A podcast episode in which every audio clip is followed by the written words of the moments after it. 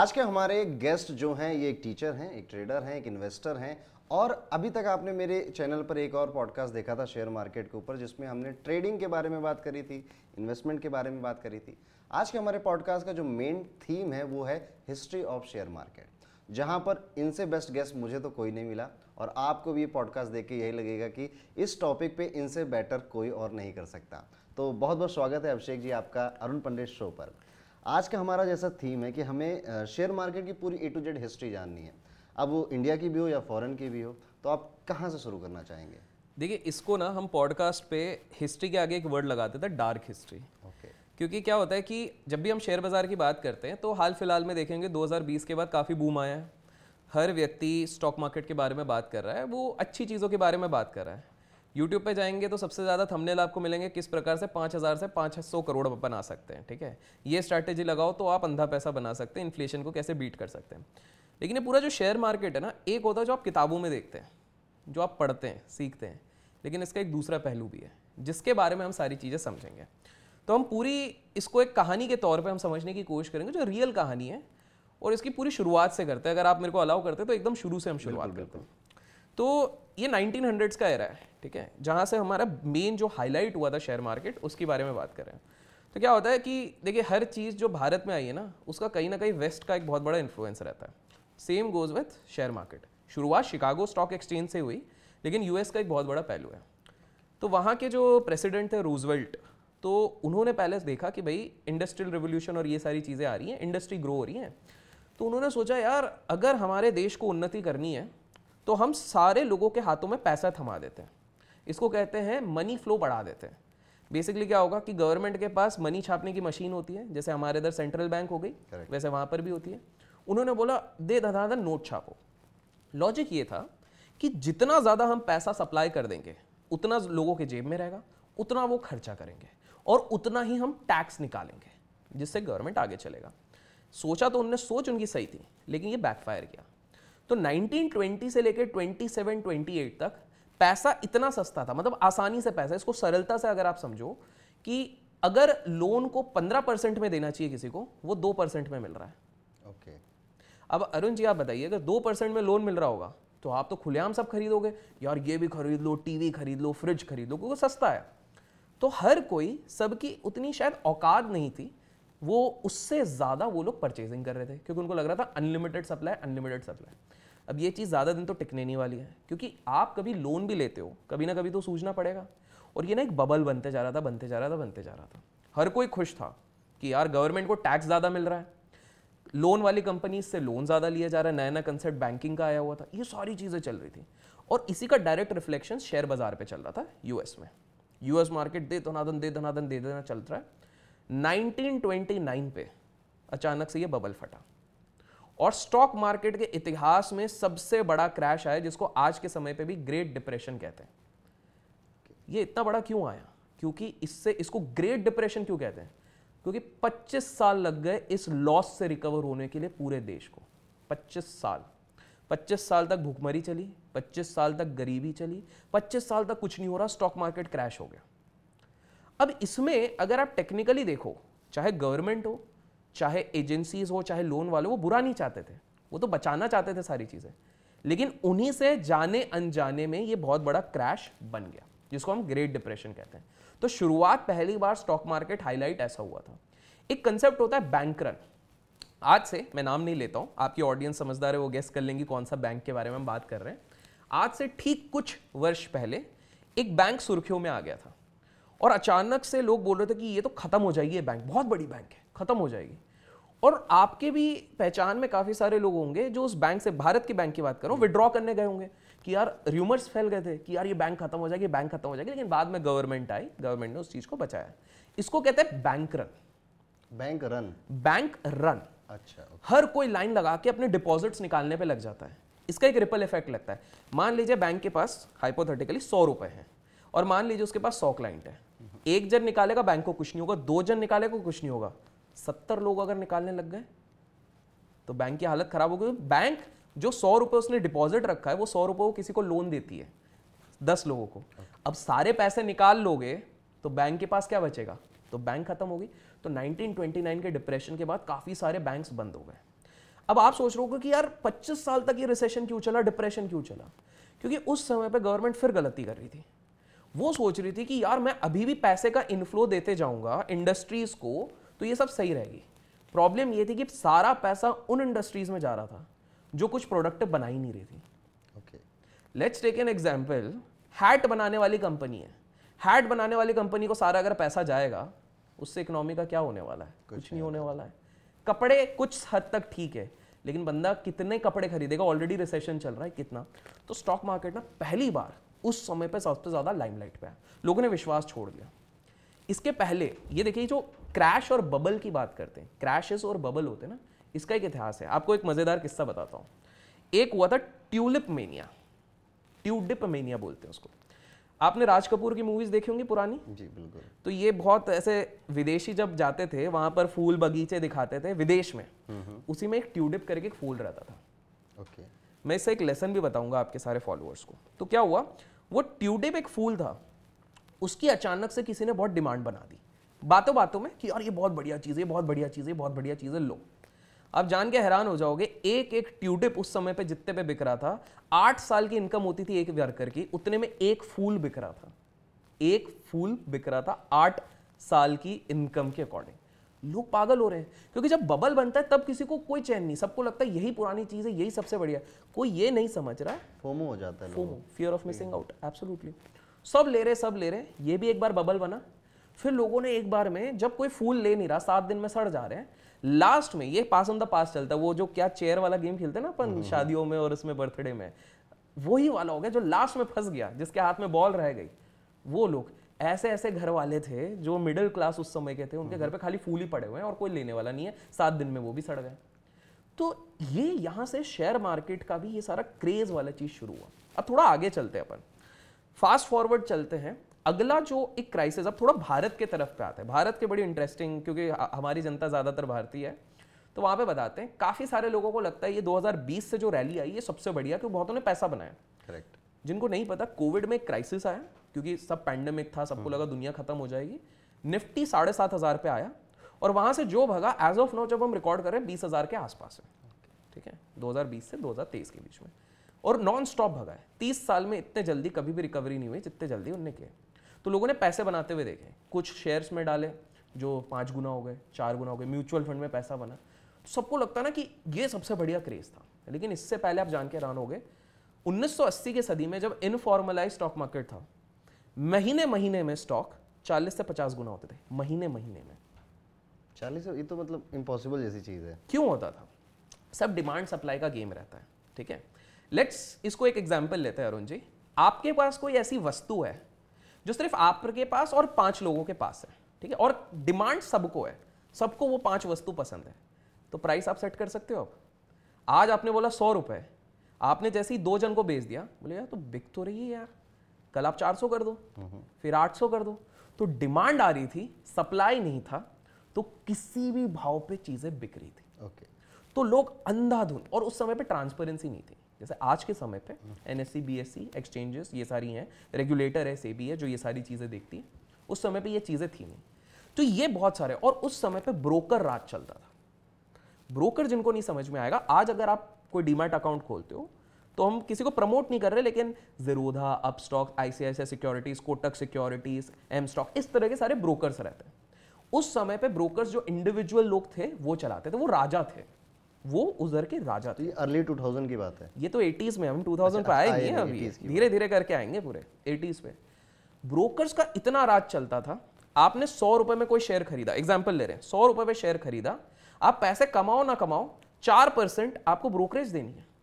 मतलब आपको अगर मुनाफा कमाना है तो 104 तो आपका नेट कॉस्ट है। ओके, आप 105 के ऊपर बेचोगे तब जाके मुनाफा है, और ऑब्वियसली 1 रुपये के लिए तो बेचोगे नहीं।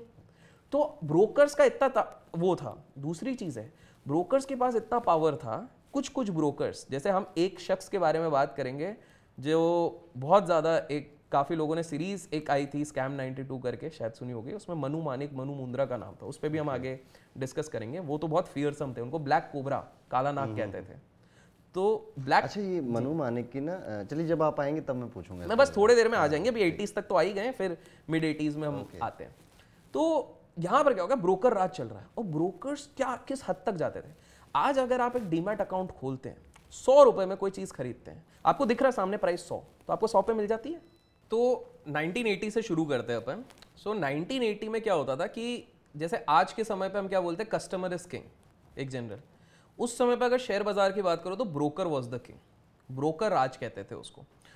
तो आज एक सिंपल से एग्जाम्पल लेते हैं। आज अगर आप किसी ब्रोकर के पास जाते हो, लेट्स से कुछ भी हो, आप स्टॉक ज़रोदा, एंजल, किसी के पास भी जाते हो, आप अकाउंट खोलते हो, आप अगर 100 रुपये का शेयर खरीदते हो, 100 रुपीज़ का अगर आप शेयर खरीदते हो, तो कुछ पैसा या फिर 20 रुपीज़ फ्लैट ब्रोकरेज लगता है। ठीक है, इस पे तो 20 भी नहीं लगेगा, कुछ पैसा 0.00% कुछ एक लगता है। उस समय पे 4% का तो ब्रोकरेज लगा देते थे लोग। अर्थ क्या होता है कि अगर 100 रुपीज़ की आपको कोई चीज़ लेनी है, आप 102 में बेचोगे तो लॉस में हो। क्यों? क्योंकि आपको 4 रुपये तो आपको 104 का तो वो पड़ रहा है। तो पहले ब्रोकर्स ऐसे चलाते थे। इससे ज़्यादा हद की बात बताता हूँ। आज अगर आपने मान लीजिए कोई म्यूचुअल फंड लिया, ये स्टॉक में इन्वेस्ट किया, 100 पे आपको स्क्रीन पे दिख रहा है, तो आप 100 या 100.2 100.3 पे खरीद ले रहे हो। तब क्या होता था, अगर अभी आपको 100 दिख रहा है लेकिन पूरे दिन में उसका हाईएस्ट प्राइस 110 गया है, वापस 100 आ गया, 110 गया है, तो ब्रोकर आपको खरीदवाएगा 110 की प्राइस पे, highest price of the day पे ब्रोकर। मतलब आप जस्ट सोचो कितना बड़ा नेक्सस था, इनके बलबूते चलता था। और जब आप बेचोगे, आज का अगर लोएस्ट प्राइस 90 है, स्क्रीन पे आपको 100 दिख रहा है, तो आज आप 100 पे आप बेच सकते हो, वो बिकेगा 90 पे। मॉरल ऑफ द स्टोरी ये था कि चित भी उनकी, पट भी उनकी। एग्जैक्टली।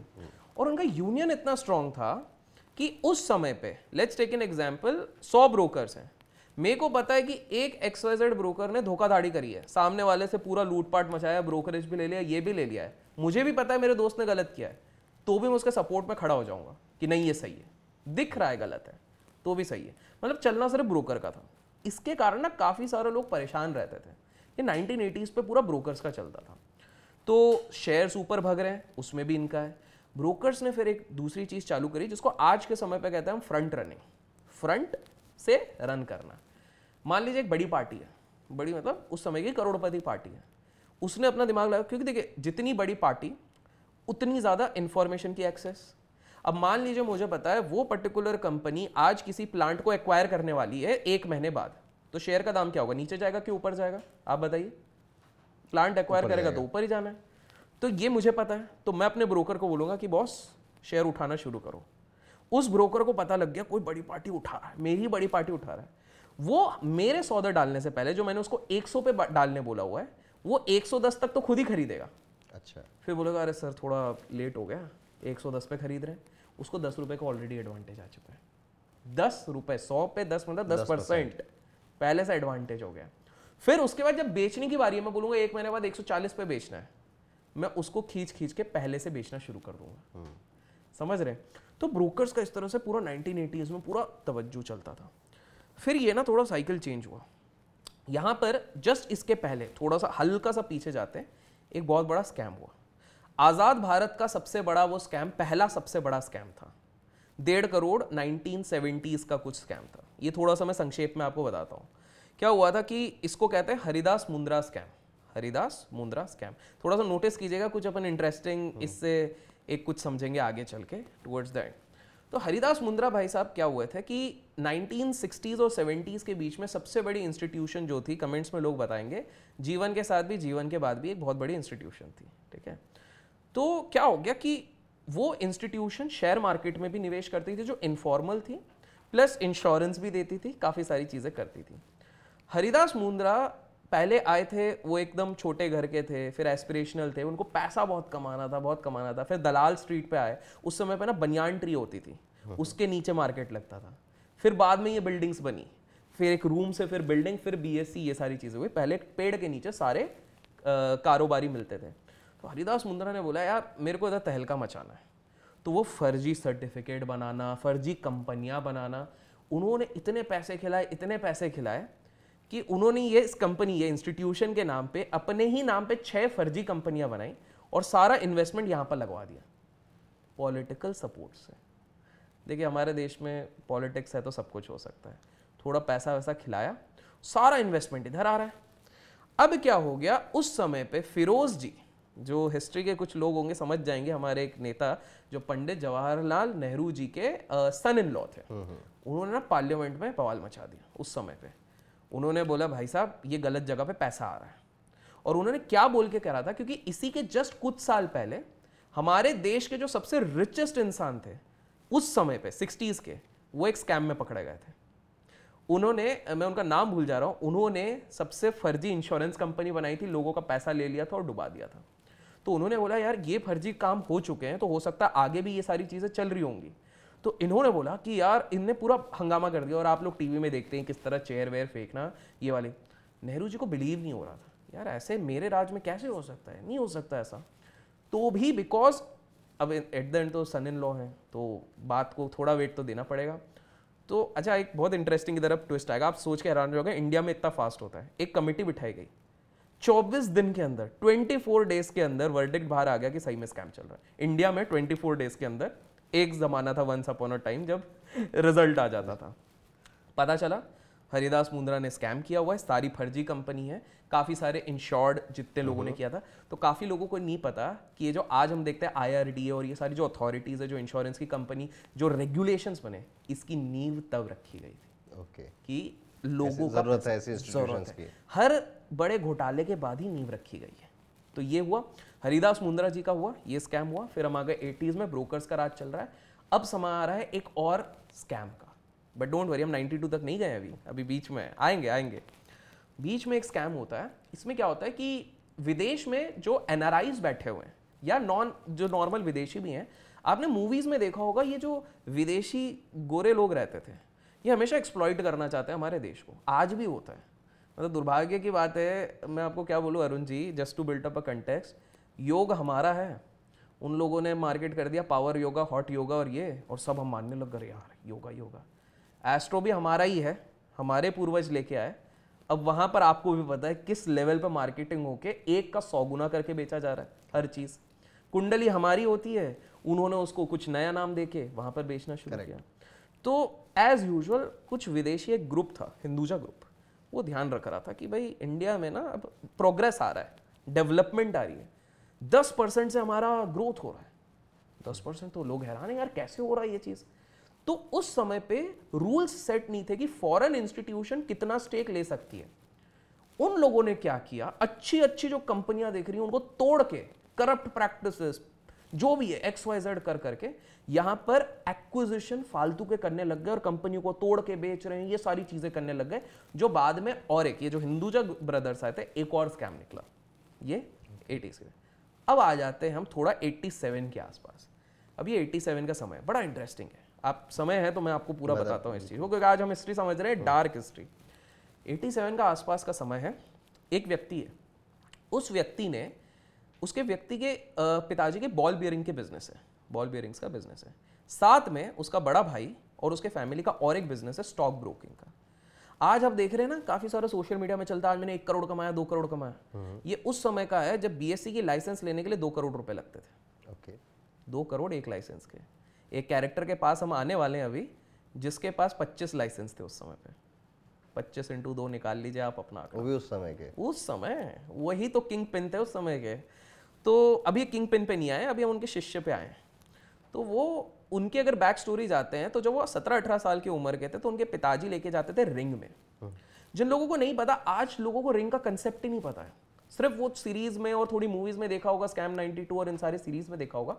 तो रिंग होती थी और वहां पर जो व्यक्ति जाता था उसको कहते थे जॉबर।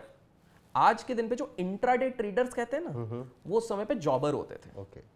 एक समय पे बाजार सिर्फ 12 से लेकर 2:30 बजे तक खुलता था, दोपहर 12 से लेकर 2:30 बजे तक। कुछ घोटाला होता था तो 10-15 दिन बंद रहता था बाजार, इस तरह के सीन होते थे। तो ये व्यक्ति जाता है, ये देखता है यार बहुत चिल्ला चोट हो रही है, इशारे में बात होती है, ये खरीद लो, वो बेच दो, ये ऐसे करके बहुत चिल्ला चोट करते हैं। काफ़ी सारे लोगों ने नोटिस नहीं होगा, जो पुराने शेयर मार्केट के इन्वेस्टर हमारे देश के, उनकी आवाज़ हमेशा मोटी या फटी क्यों आती थी, चिल्ला के। इसलिए उसमें 15-20 साल का ही उनका टेन्योर रहता था, क्योंकि जिंदगी भर को चिल्लाना नहीं चाहता। काफ़ी लोगों के तो वोकल कॉर्ड्स खराब हो जाते थे। आप सोचो ना, दिन भर आप चिल्ला रहे हो, ये बेचो, ये खरीदो, झगड़ रहे हो, तो वो वाली चीज़ है।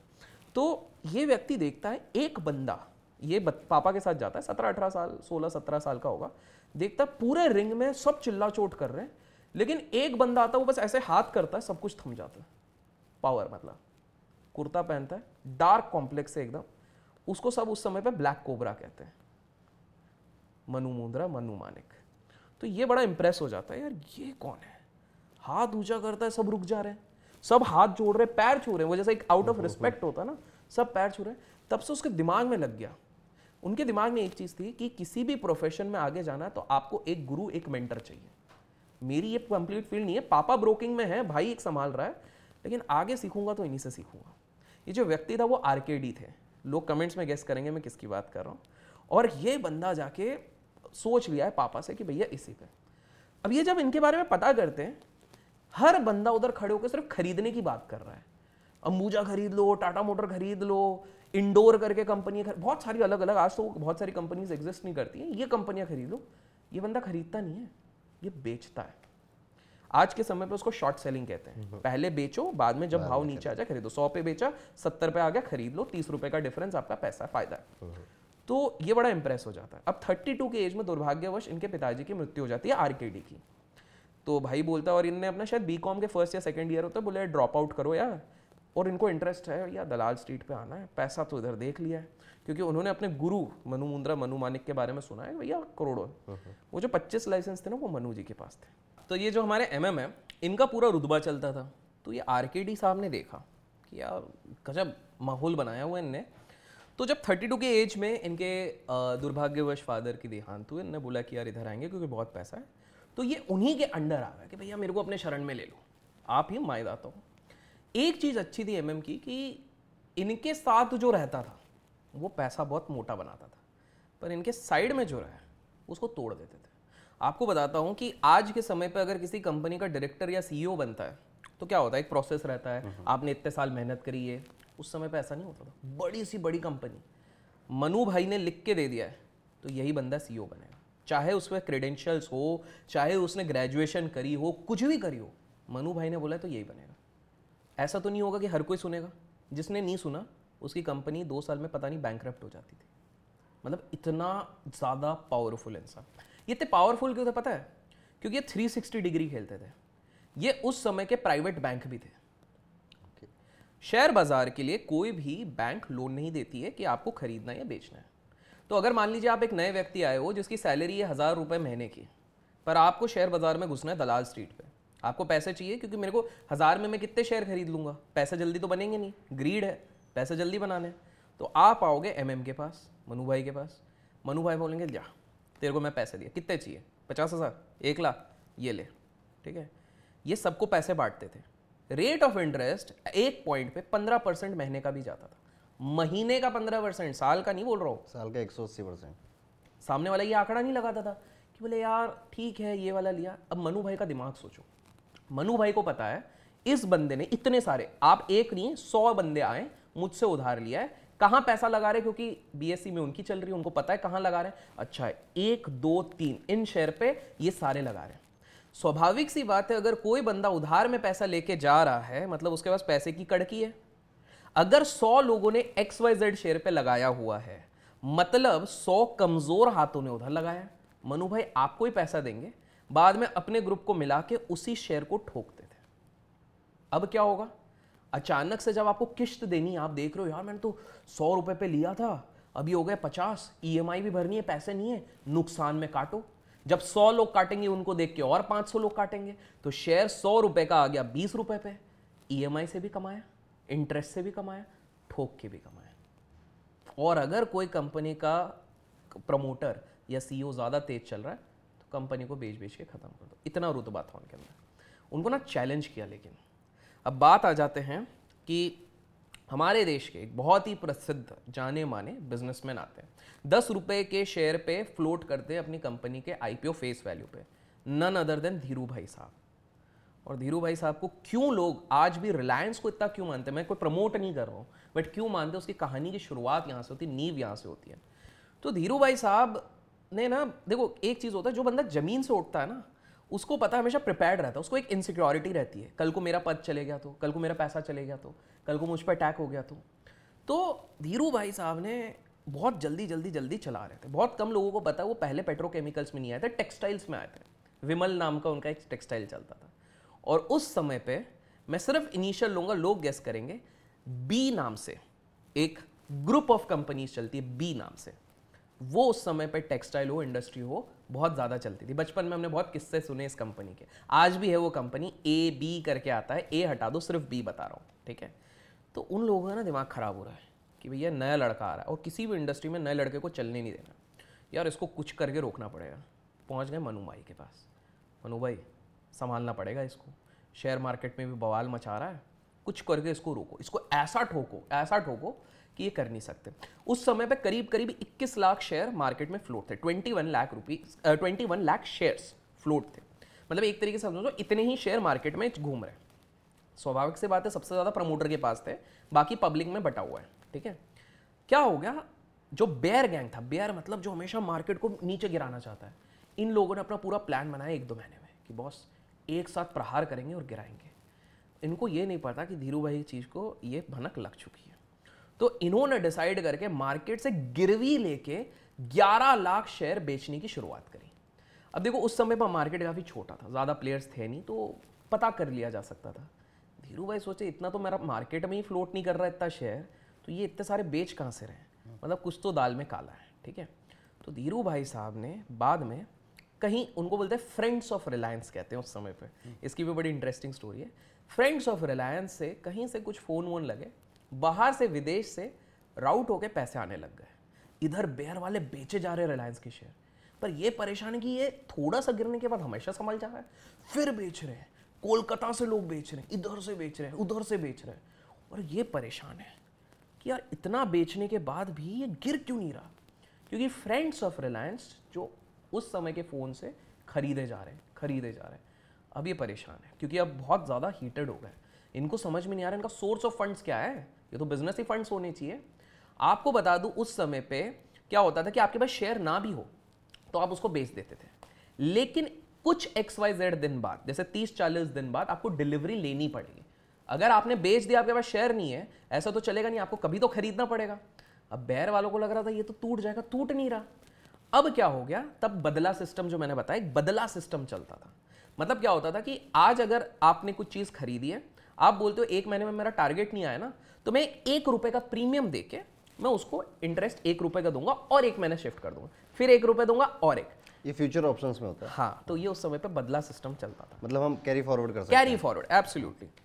₹1 पे होता था, ₹1.5 पे होता था। सबसे बढ़िया चीज़ है, ये बदला कौन सेट करता था उस समय पे, ये सेट करता था बाइंग वाली पार्टी, मतलब धीरू भाई जी। धीरू भाई ने पता कर लिया बेटा बेयर्स पूरे पानी तक आ चुके हैं, ₹5 करोड़ उस समय पे, मतलब बैंकरप्ट हो जाते सारे बेयर्स वाले। जब बदला की बारी है, इनने लगाया उमदा बदला। इन्होंने क्या बोला, मेरी मर्जी है, मैं बैंकरप्ट हूं तो हूं, ₹1 मैं नहीं दूंगा, ₹25, एक शेयर के ₹25 दो अगर फॉरवर्ड करना है। बेयर्स वाले हिल गए, BSE 3 दिन बंद। ये लोग भोकाल में, इनने सोचा शिफ्ट कर देंगे, एक जगह फंस जाएगा, ये तो फंस ही नहीं रहा, और ये पूरी तरह फंस गए। फाइनली हाथ पैर जोड़े, भाई हम काटने को तैयार है सौदे, लॉस उठाया, बैंकरप्ट नहीं हुए, लॉस उठाया। और धीरू भाई अंबानी ने तब अपना डंका गाड़ा कि रिलायंस इसलिए इतना बड़ा है कि इतना बड़ा, इनको कहते हैं कॉर्पोरेट रेडर्स, स्टॉक रेडर्स। विदेश में भी होता है, विदेश में डिज्नी नाम की कंपनी आपने सुनी है, 80s 90s में उस पर भी हुआ था। आज हम डिज्नी वर्ल्ड और डिज्नी चैनल नहीं देखते, मिक्की माउस और ये सब, वो तो उनने डिज्नी वालों ने भी उधर संभाला, वो दूसरी स्टोरी है। तो यहाँ पर उनने समझा, तो मनु भाई का पहला हार वो था, लेकिन ये हार में उनको लॉस था जिसको बाद में उन्होंने रिकवर कर लिया, फाइट वाइट। इन्होंने बस ये बोल दिया कि भाई इस बंदे, इस पार्टी से पंगा नहीं लेना है। और वो बी नाम की जो कंपनी थी, जो एक समय पे रिचेस्ट फैमिलीज ऑफ इंडिया में आती थी, वो भी नीचे आ गई, ठीक है। अब कहानी थोड़ी आगे बढ़ती है। दूसरा सबसे बड़ा चैलेंजर आने वाला है, वो है हर्षद मेहता। हर्षद मेहता रायपुर से निकलता है, बड़े सपने देखता है। एक देखिए नॉर्मल बंदा एक परिवार से आता है, उसके सपने बहुत बड़े रहते हैं, वो बंदा आता है। अब इस पे काफ़ी डिबेटेबल है। सीए की पढ़ाई में बताया जाता है कि बहुत बड़ा स्कैम किया है, ठीक है। हर जगह की पढ़ाई में बताया जाता है, सीरीज़ में भी आया, बहुत बड़ा स्कैम किया है। मैं कहूँगा स्कैम नहीं, स्केपगोट बनाया गया। हमारे देश में अगर कोई भी व्यक्ति ज़मीन से ऊपर उठता है, किसी लूप होल का अगर फ़ायदा उठाता ना, सारा बिल उसी पे फाड़ देते। उस बंदे ने सिर्फ वही चीज़ करी थी जो बाकी 10,000 लोग उस समय पर कर रहे थे, लेकिन बस एक गलती कर दी, पॉलिटिशियन से पंगा ले लिया। इसको थोड़ा सा ना, जो हिडन साइड है उसको समझने की कोशिश करते हैं। पहले MM का एंगल समझते हैं, मनु भाई का क्या एंगल था। तो हर्षद मेहता की चलने लग गई। हम थोड़ा फास्ट फॉरवर्ड जा रहे हैं, तगड़ा चल रहा है। हर्षद मेहता मतलब सीरीज़ में तो काफ़ी दिखाया, अच्छा डायलॉगबाजी, असली में इतनी डायलॉगबाजी नहीं थी, स्मार्ट था बंदा, रूथलेस भी था। एग्जाम्पल के तौर पे जो हमने फ्रंट रनिंग की बात करी ना, हर्षद मेहता के भी बहुत सारे ब्रोकर्स थे। जैसे आप मान लो मेरे ब्रोकर हो, मैं आपको एक सौदा देता हूँ, यार ये वाला सौदा तू कर ले, 10 करोड़ का सौदा है, तेरा कट बन जाएगा एक 10 लाख का, बाकी मेरा जो भी है, इस तरह से हम करते थे। अगर आपने मुझे डबल क्रॉस किया, डबल क्रॉस मतलब क्या होगा, हर्षद भाई शेयर ले रहे हैं, ये तो यहाँ से 50 गुना जाएगा, तो मैं पहले से खरीद लेता हूँ, इनको भले ही महंगी प्राइस मिल गई। हर्षद का नेटवर्क इतना ज़्यादा था, अगर पता चल गया ना, आपसे आपको बोलेगा चल यार मेरे अकाउंट से 2 लाख शेयर खरीद, पता चल गया मेरे को कि आप डबल क्रॉस कर रहे हो, मैं दूसरे कोलकाता एक्सचेंज पे 15 लाख शेयर इसी के बिकवाऊंगा। एट द एंड प्राइस को बैलेंस होना है।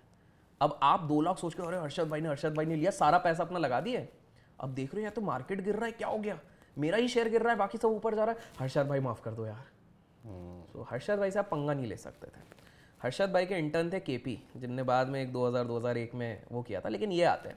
तो हर्षद भाई जब रिंग में घुसते हैं, जो सीरीज़ में भी दिखाया, मनु मुंद्रा का पूरा देखा, यार रुतबा है इस बंदे का, लेकिन इनको हमेशा करती थी ये गिरा गिरा के पैसे कमा रहे हैं, हमको बस उठा के ले जाना है, because he was the big bull. Bull मतलब वो ऊपर लेके जाएगा, बेयर सींग मारता है तो नीचे गिराता है, समझ रहे, बुल ऊपर ले जाता है, ऐसे करके करता है, इसलिए बेयर नीचे ऐसे करके अटैक करता है, इसलिए बेयर बोलते हैं।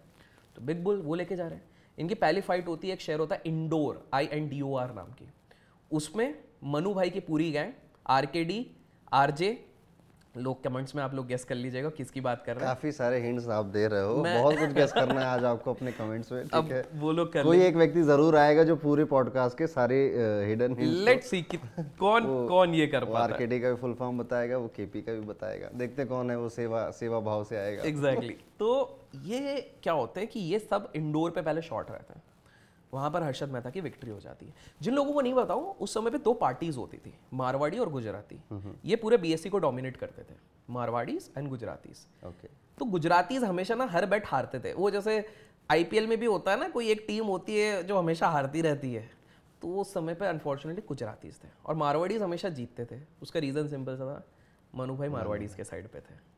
इसमें RKD और RJ बड़े शाणे थे, वो होते थे मारवाड़ी साइड में क्योंकि गुरुजी उस साइड पे, लेकिन वो न्यूट्रल दिखाते नहीं थे, मतलब उनके साथ। और एक बंदा था राजू करके, जो अब नहीं रहे। राजू सारा गुजरातियों वाली खबर इधर करता था, इंटरनल, आज ये करने वाले, वो करने वाले, इनको पीटो, ठीक है।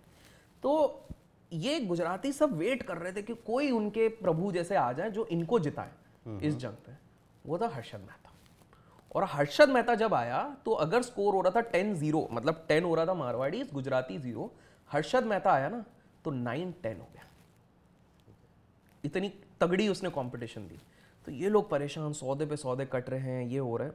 फिर हर्षद मेहता ने एक गेम खेला, अपने बर्थडे के दिन बोला ACC जो 300 पे है, मैं इसको 10,000 लेके जाऊंगा अगले बर्थडे तक। आज बर्थडे, अगले साल के बर्थडे तक 10,000 डॉट उसके बर्थडे के दिन वो लेके आया। ओके। और यहाँ पर पूरा बेयर कार्टेल शॉर्ट पे था।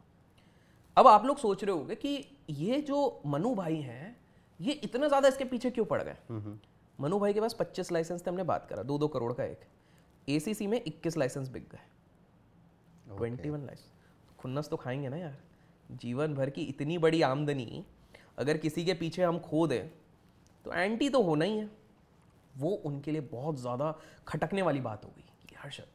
अब काफ़ी लोग कहते हैं कि हर्षद मेहता के कारण बहुत लोगों ने नुकसान किया। आपको पता है, हर्षद मेहता ने सीधे अपने बर्थडे पे बोला था, मैं बर्थडे से लेके जाऊंगा अगले बर्थडे तक बुक करूंगा। 90% लोगों ने तो बुक कर दिया था। अब वो 10% लोग 300 से एक साल में जब 9,000 भी चले गया, उसके बाद भी वेट कर रहे हैं कि भाई 90,000 जाएगा। हर्षद मेहता ने तो बोला नहीं था। करेक्ट। तो technically it was greedy people who lost money at that point of time. कुछ लोग बोलेंगे नहीं उसने बहुत फर्जी शेयर्स किए। मैं एक सिंपल सा एग्जाम्पल देता हूँ। हर्षद मेहता जी के मदर और उनके वाइफ के नाम पर जो उन्होंने पोर्टफोलियो बनाए थे, आप जाके चेक करो, 20-20 शेयर थे दोनों पे, ठीक है। जब ये 90s का समय था, उस पोर्टफोलियो की वैल्यू थी करीब 6 से 7 करोड़, 6-7 करोड़ बंदे ने कमाया हुआ था, उतने थे। अगर उनने जो स्टॉक्स लिए थे, टाटा मोटर्स, ACC, जो क्वालिटी स्टॉक्स, रिलायंस, ये सब उनके पोर्टफोलियो में थे। मैंने कैलकुलेट करा, अगर ये स्कैम के बाद भी पकड़े बैठे रहते आज के समय पर, उस समय से लेके अभी तक 92 से मैं बात कर रहा हूँ, 80 टाइम्स हो चुका है उनका पोर्टफोलियो, 80 गुना। तो आप ये नहीं कह सकते हो कि उनने बहुत, हाँ उनके पोर्टफोलियो में एक मेरे को खराब स्टॉक दिखा था जो मैंने अपने एनालिसिस से निकाला था, जिन्होंने आपके दिल्ली नोएडा के एक बहुत बड़ा ब्रिज बनाया था और उसके बाद बैंकरप्सी पे चले गए, कॉन्ग्लोमरेट बनाने की कोशिश कर रहे थे, जेपी बोलते हैं शायद उनको, तो वो वाला, ठीक है। तो आप देखो वो भी चीज़ नहीं थी, स्टॉक्स तो क्वालिटी था। कुछ लोग बोलेंगे कि अरे यार उसने तो बैंक से अदला बदली करी थी, बिल्कुल सही है, गलती करी थी, बट उस समय पे वो कॉमन नॉर्म्स था, बहुत लोग कर रहे थे तो ये भी कर रहे थे, सब कर रहे थे। ये बंदा नेशनल बैंक से लेता था, वो इंटरनेशनल बैंक से लेते थे, ना गलती वही कर दी यार, पॉलिटिशियंस के साथ पंगा ले लिया। हमारे देश में अगर आपको ऊपर जाना है तब भी उनका हाथ चाहिए, और गिराने के लिए भी एक चुटकी लगता है।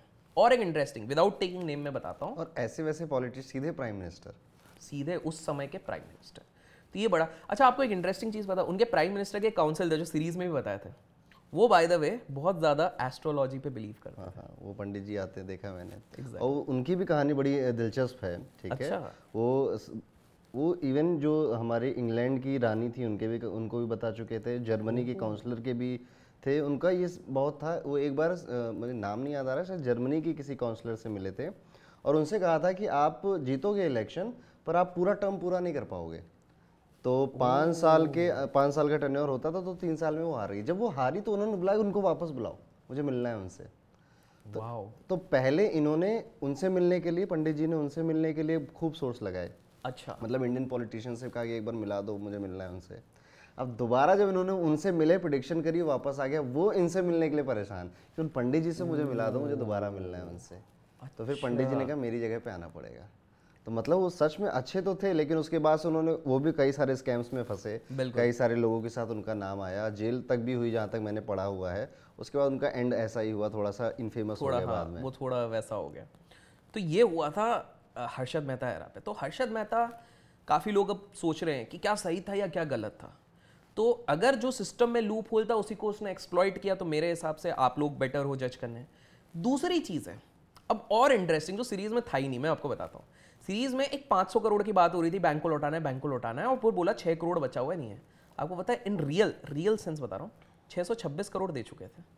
ओके, मतलब उन्होंने तो एक्स्ट्रा दिए हुए थे उस समय पे। फिर ये बात कैसे उठी फिर? क्योंकि सुनने में आया, इनफैक्ट जो हमारे दलाल स्ट्रीट के सोर्स भी वो कहते हैं कि उस समय के किसी रिपोर्टर को एक्स्ट्रा पैसे खिलाए गए थे। जिन्होंने ये सीरीज जो भी है, आप नाम नहीं ले रहे हो, नाम नहीं ले रहे, कौन रिपोर्टर है वो हर्षद मेहता के एक्सपोज किया, कुछ ऐसे ही नाम है, एता एता आता लास्ट, जो भी है अब वो है। तो ये ऐसा सुनने में आया कि भैया उनने पैसे लिए और ये वाली चीज़ हुई, एंड लेजिट सवाल उठे उसके बाद, क्यों इस केस के बाद अदर देन इतने सारे नाम थे उस समय में, क्यों एक ही पे बार बार नाम आया?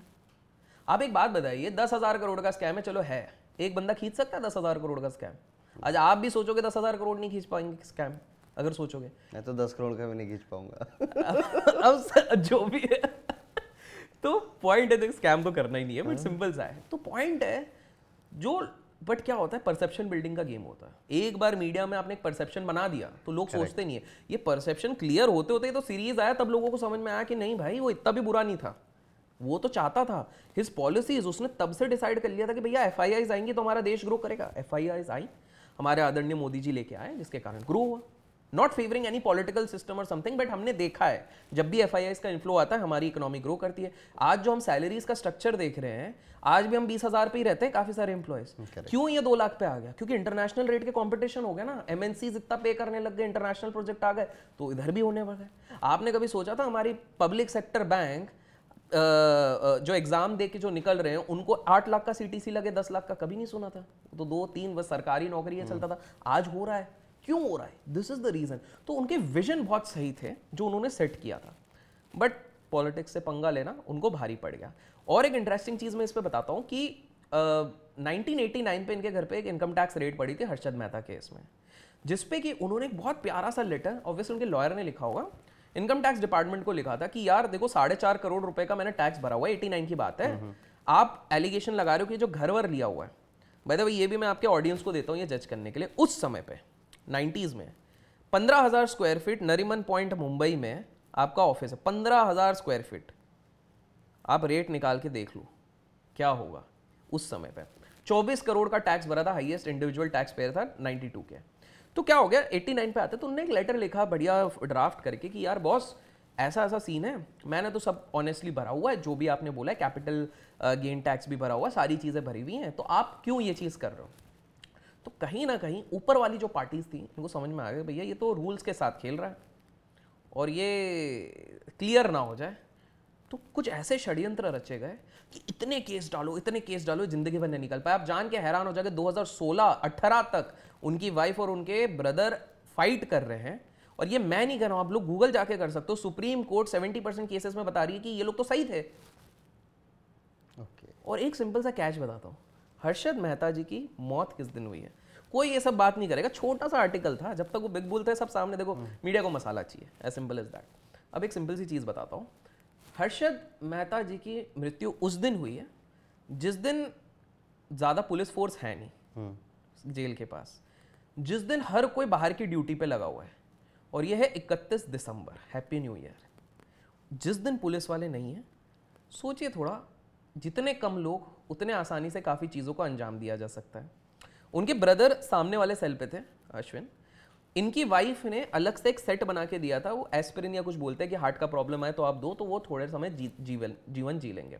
उनको दिया गया कि यार बॉस आप जब भी कुछ हो आप इनको दे दो, थोड़ा टाइम जी लेंगे।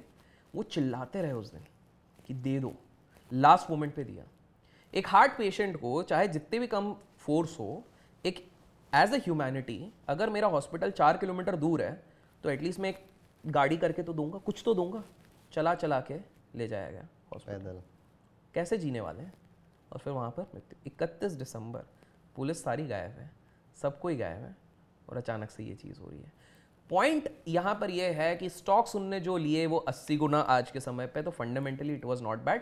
थोड़े बहुत देखिए यार, प्रॉफिट नुकसान is a part of game. मैं खुद बताता हूँ, मैं 2 साल बीच में नुकसान में था, 2 साल अभी बीच में क्या, मैं तो स्टार्टिंग में भी 2.5 साल नुकसान था, बीच में 2 साल।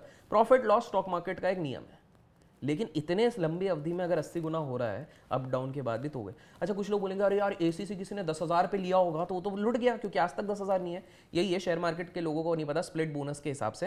अगर किसी ने सबसे टॉप पे भी लिया होता ना, आज स्प्लिट बोनस मिला के अगर उसने 10,000 रुपये का एक शेयर लिया होता, आज उसकी वैल्यू 90,000। ओके, 9 टाइम्स तब भी है। अगर उसने पीक पे लिया होता तब भी है। सबसे पहली बात तो आपको कहीं तो बुक करना चाहिए। 30 गुना हो गया यार साल भर में, कितना ग्रीडी हो गए। और सबसे ज़्यादा लूटे कौन है, जो उधार के पैसे से पैसा लगा रहे थे। क्योंकि सब देखो, कभी भी शेयर मार्केट का एक रूल याद रखिएगा, फॉलो कीजिए, किसी को भगवान मत बनाओ। कुछ लोगों ने ना भगवान बना देता। हर्षद भाई ने बोल दिया, हर्षद अगर लिटरली अगर सड़क पे चलते वो बोल देता था ना कि यार ये पीनट्स बड़े अच्छे हैं, पीनट रिलेटेड कोई कंपनी हो या पी भी लिखा हो, वो अगले दिन सर्किट ऊपर मार देती थी। यही 2021 या 22 में भी हुआ था, जो ऑक्सीजन वाले स्टॉक्स बिक रहे थे। एग्जैक्टली, वो लोगों को पता भी, वो एक्चुअली ऑक्सीजन बेचते भी नहीं, उसके नाम में ऑक्सीजन था।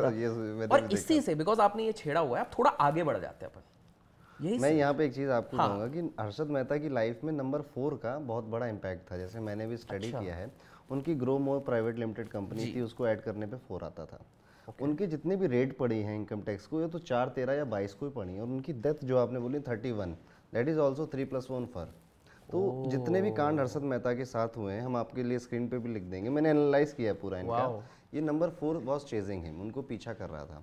और जैसे आपसे मेरी ऑफ कैमरा बात हो रही थी, आप भी बोल रहे थे कि उनके पंडित जी ने शायद उनको कुछ बताया था, और उसके बारे में आप ही थोड़ा बता दीजिए। तो उनके पंडित जी ने उनको क्या बोला हुआ था, एक्चुअली उनके पिताजी गए थे पंडित जी के पास, ये before Harshad Mehta became the Harshad Mehta.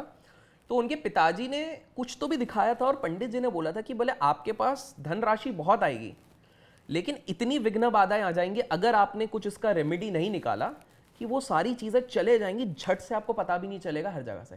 Harshad Mehta ने इसको मजाक में लिया, बोला अरे यार ऐसी चीज़ें होती नहीं है। हाँ, मैं बड़े अच्छे याद आया, उस सीरीज का ही डायलॉग है कि जब जेब में हो मनी तो शनि क्या करेगा। Exactly. और वो रियलिटी है। उनके पिताजी ने, उनके भाई ने भी बोला था। हाँ. कि भाई दिखा ले, कुछ कर ले इतने रुतबे पे। क्योंकि देखिए हम ऑफ कैमरा बात कर रहे थे, आपने एकदम सही चीज़ करी, क्योंकि मैंने भी ये स्टडी करा है। बड़े से बड़ा उद्योगपति इन चीज़ों को मानता है, बिल्कुल मानता है। ठीक है, और जो मैं जिनको कह रहा हूँ, जो कॉमन लोग हैं उनको ही सारे डाउट हैं, उनके कॉन्सेप्ट ही नहीं क्लियर हैं कि एस्ट्रोलॉजी से क्वेश्चन कैसे पूछने हैं। मैं जैसे मैंने आपको बता ही रहा था कि मैंने जितने भी बॉलीवुड के या टेलीविज़न के क्लाइंट्स को कुछ भी रेमेडी बताई है, वो अगले दिन वो कर देते हैं। उनके कॉन्सेप्ट क्लियर है कि भाई चलो मैं किसी के यहाँ कंसल्टेशन लेने गया, ये कुछ भी बोल रहा है, मेरा नुकसान तो हो नहीं रहा। ठीक है, वो कोई रेमेडी बता रहा है, उसमें मेरा कोई नुकसान नहीं हो रहा है, तो क्यों ना है कि करके ख़त्म करके चले जाएं। ये कॉमन लोग हैं जिनके कॉन्सेप्ट इस चीज़ को लेकर अभी तक नहीं क्लियर है, लेकिन अब ये चीज़ चेंज देखने को मिल रहा है। लोग इसे इस साल से, जैसे 2023 2022 से बहुत एक्सेप्ट करने लग गए हैं और आई होप कि फ्यूचर में करेंगे। तो इन समराइज अगर करें तो हम हर्षद मेहता को ऐसा नहीं है कि ग्लैमराइज कर रहे हैं, नहीं, ठीक है, हम बस दोनों साइड रख रहे हैं आपके सामने। एक साइड तो आपने देख ही ली है। उस सीरीज में भी हर्षद मेहता के साथ लास्ट एपिसोड में बोला था कि मेरे साथ बहुत लोगों ने बहुत पैसे बनाए, ठीक है, लेकिन नाम मेरा फंसा। यही जो आप कह रहे हो ना कि एक बकरा चाहिए था पॉलिटिशियंस को भी, और वहाँ के जो जर्नलिस्ट थे या जो अलग कार्टेल के लोग थे, वो हर्षद मेहता उस समय बन गए। तो ये हुआ हर्षद मेहता एरा। अब थोड़ा आगे बढ़ जाते हैं, हमने 92-94 कर लिया। By the way Harshad Mehta वापस आया था, वापस बहुत सारी चीज़ें करी, बट एक बार लूप में आप फंस गए तो वो हो गया, ठीक है। अब हम चलते हैं थोड़ा सा आगे, अरे बाय द वे ओके आगे चलते हैं। अब आते हैं 95 से लेके 98 99 95 से 99। काफ़ी सारे लोगों को लगता है कि ये जो समय, अब जो 2020 का समय था, ये सबसे गोल्डन रैली था। बहुत लोग कहते हैं आपने भी पैसे कमाए, सबने पैसे कमाए, ठीक है, बट वो 95 से लेके 99 तक का एरा आज तक नहीं आया। कोई भी शेयर पे आप हाथ रखो 30-40 गुना हो रहा था। ओके हम 2-4 की बात नहीं करें। म्यूचुअल फंड्स जो सेक्टर स्पेसिफिक बने थे वो 4-4 गुना हो रहे थे। म्यूचुअल फंड में कभी सुना है 4 गुना? तो परसेंटेज पे चलते हैं, 10-15% एनुअल CAGR 4-4 गुना हो रहा है। उतने तेजी से गिरे भी थे जब एक कांड हुआ था। तो उसकी शुरुआत होती है US से। US में क्या हो गया कि US में .com बबल का क्रेज चला। .com www.worldwideweb यह आ गया।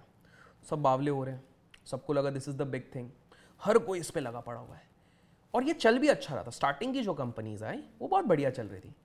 प्रॉब्लम ये हो गई कंपनीज बढ़ गई, उतने लोग अडेप्ट नहीं कर रहे थे उतनी स्पीड में जितना लोगों ने सोचा था।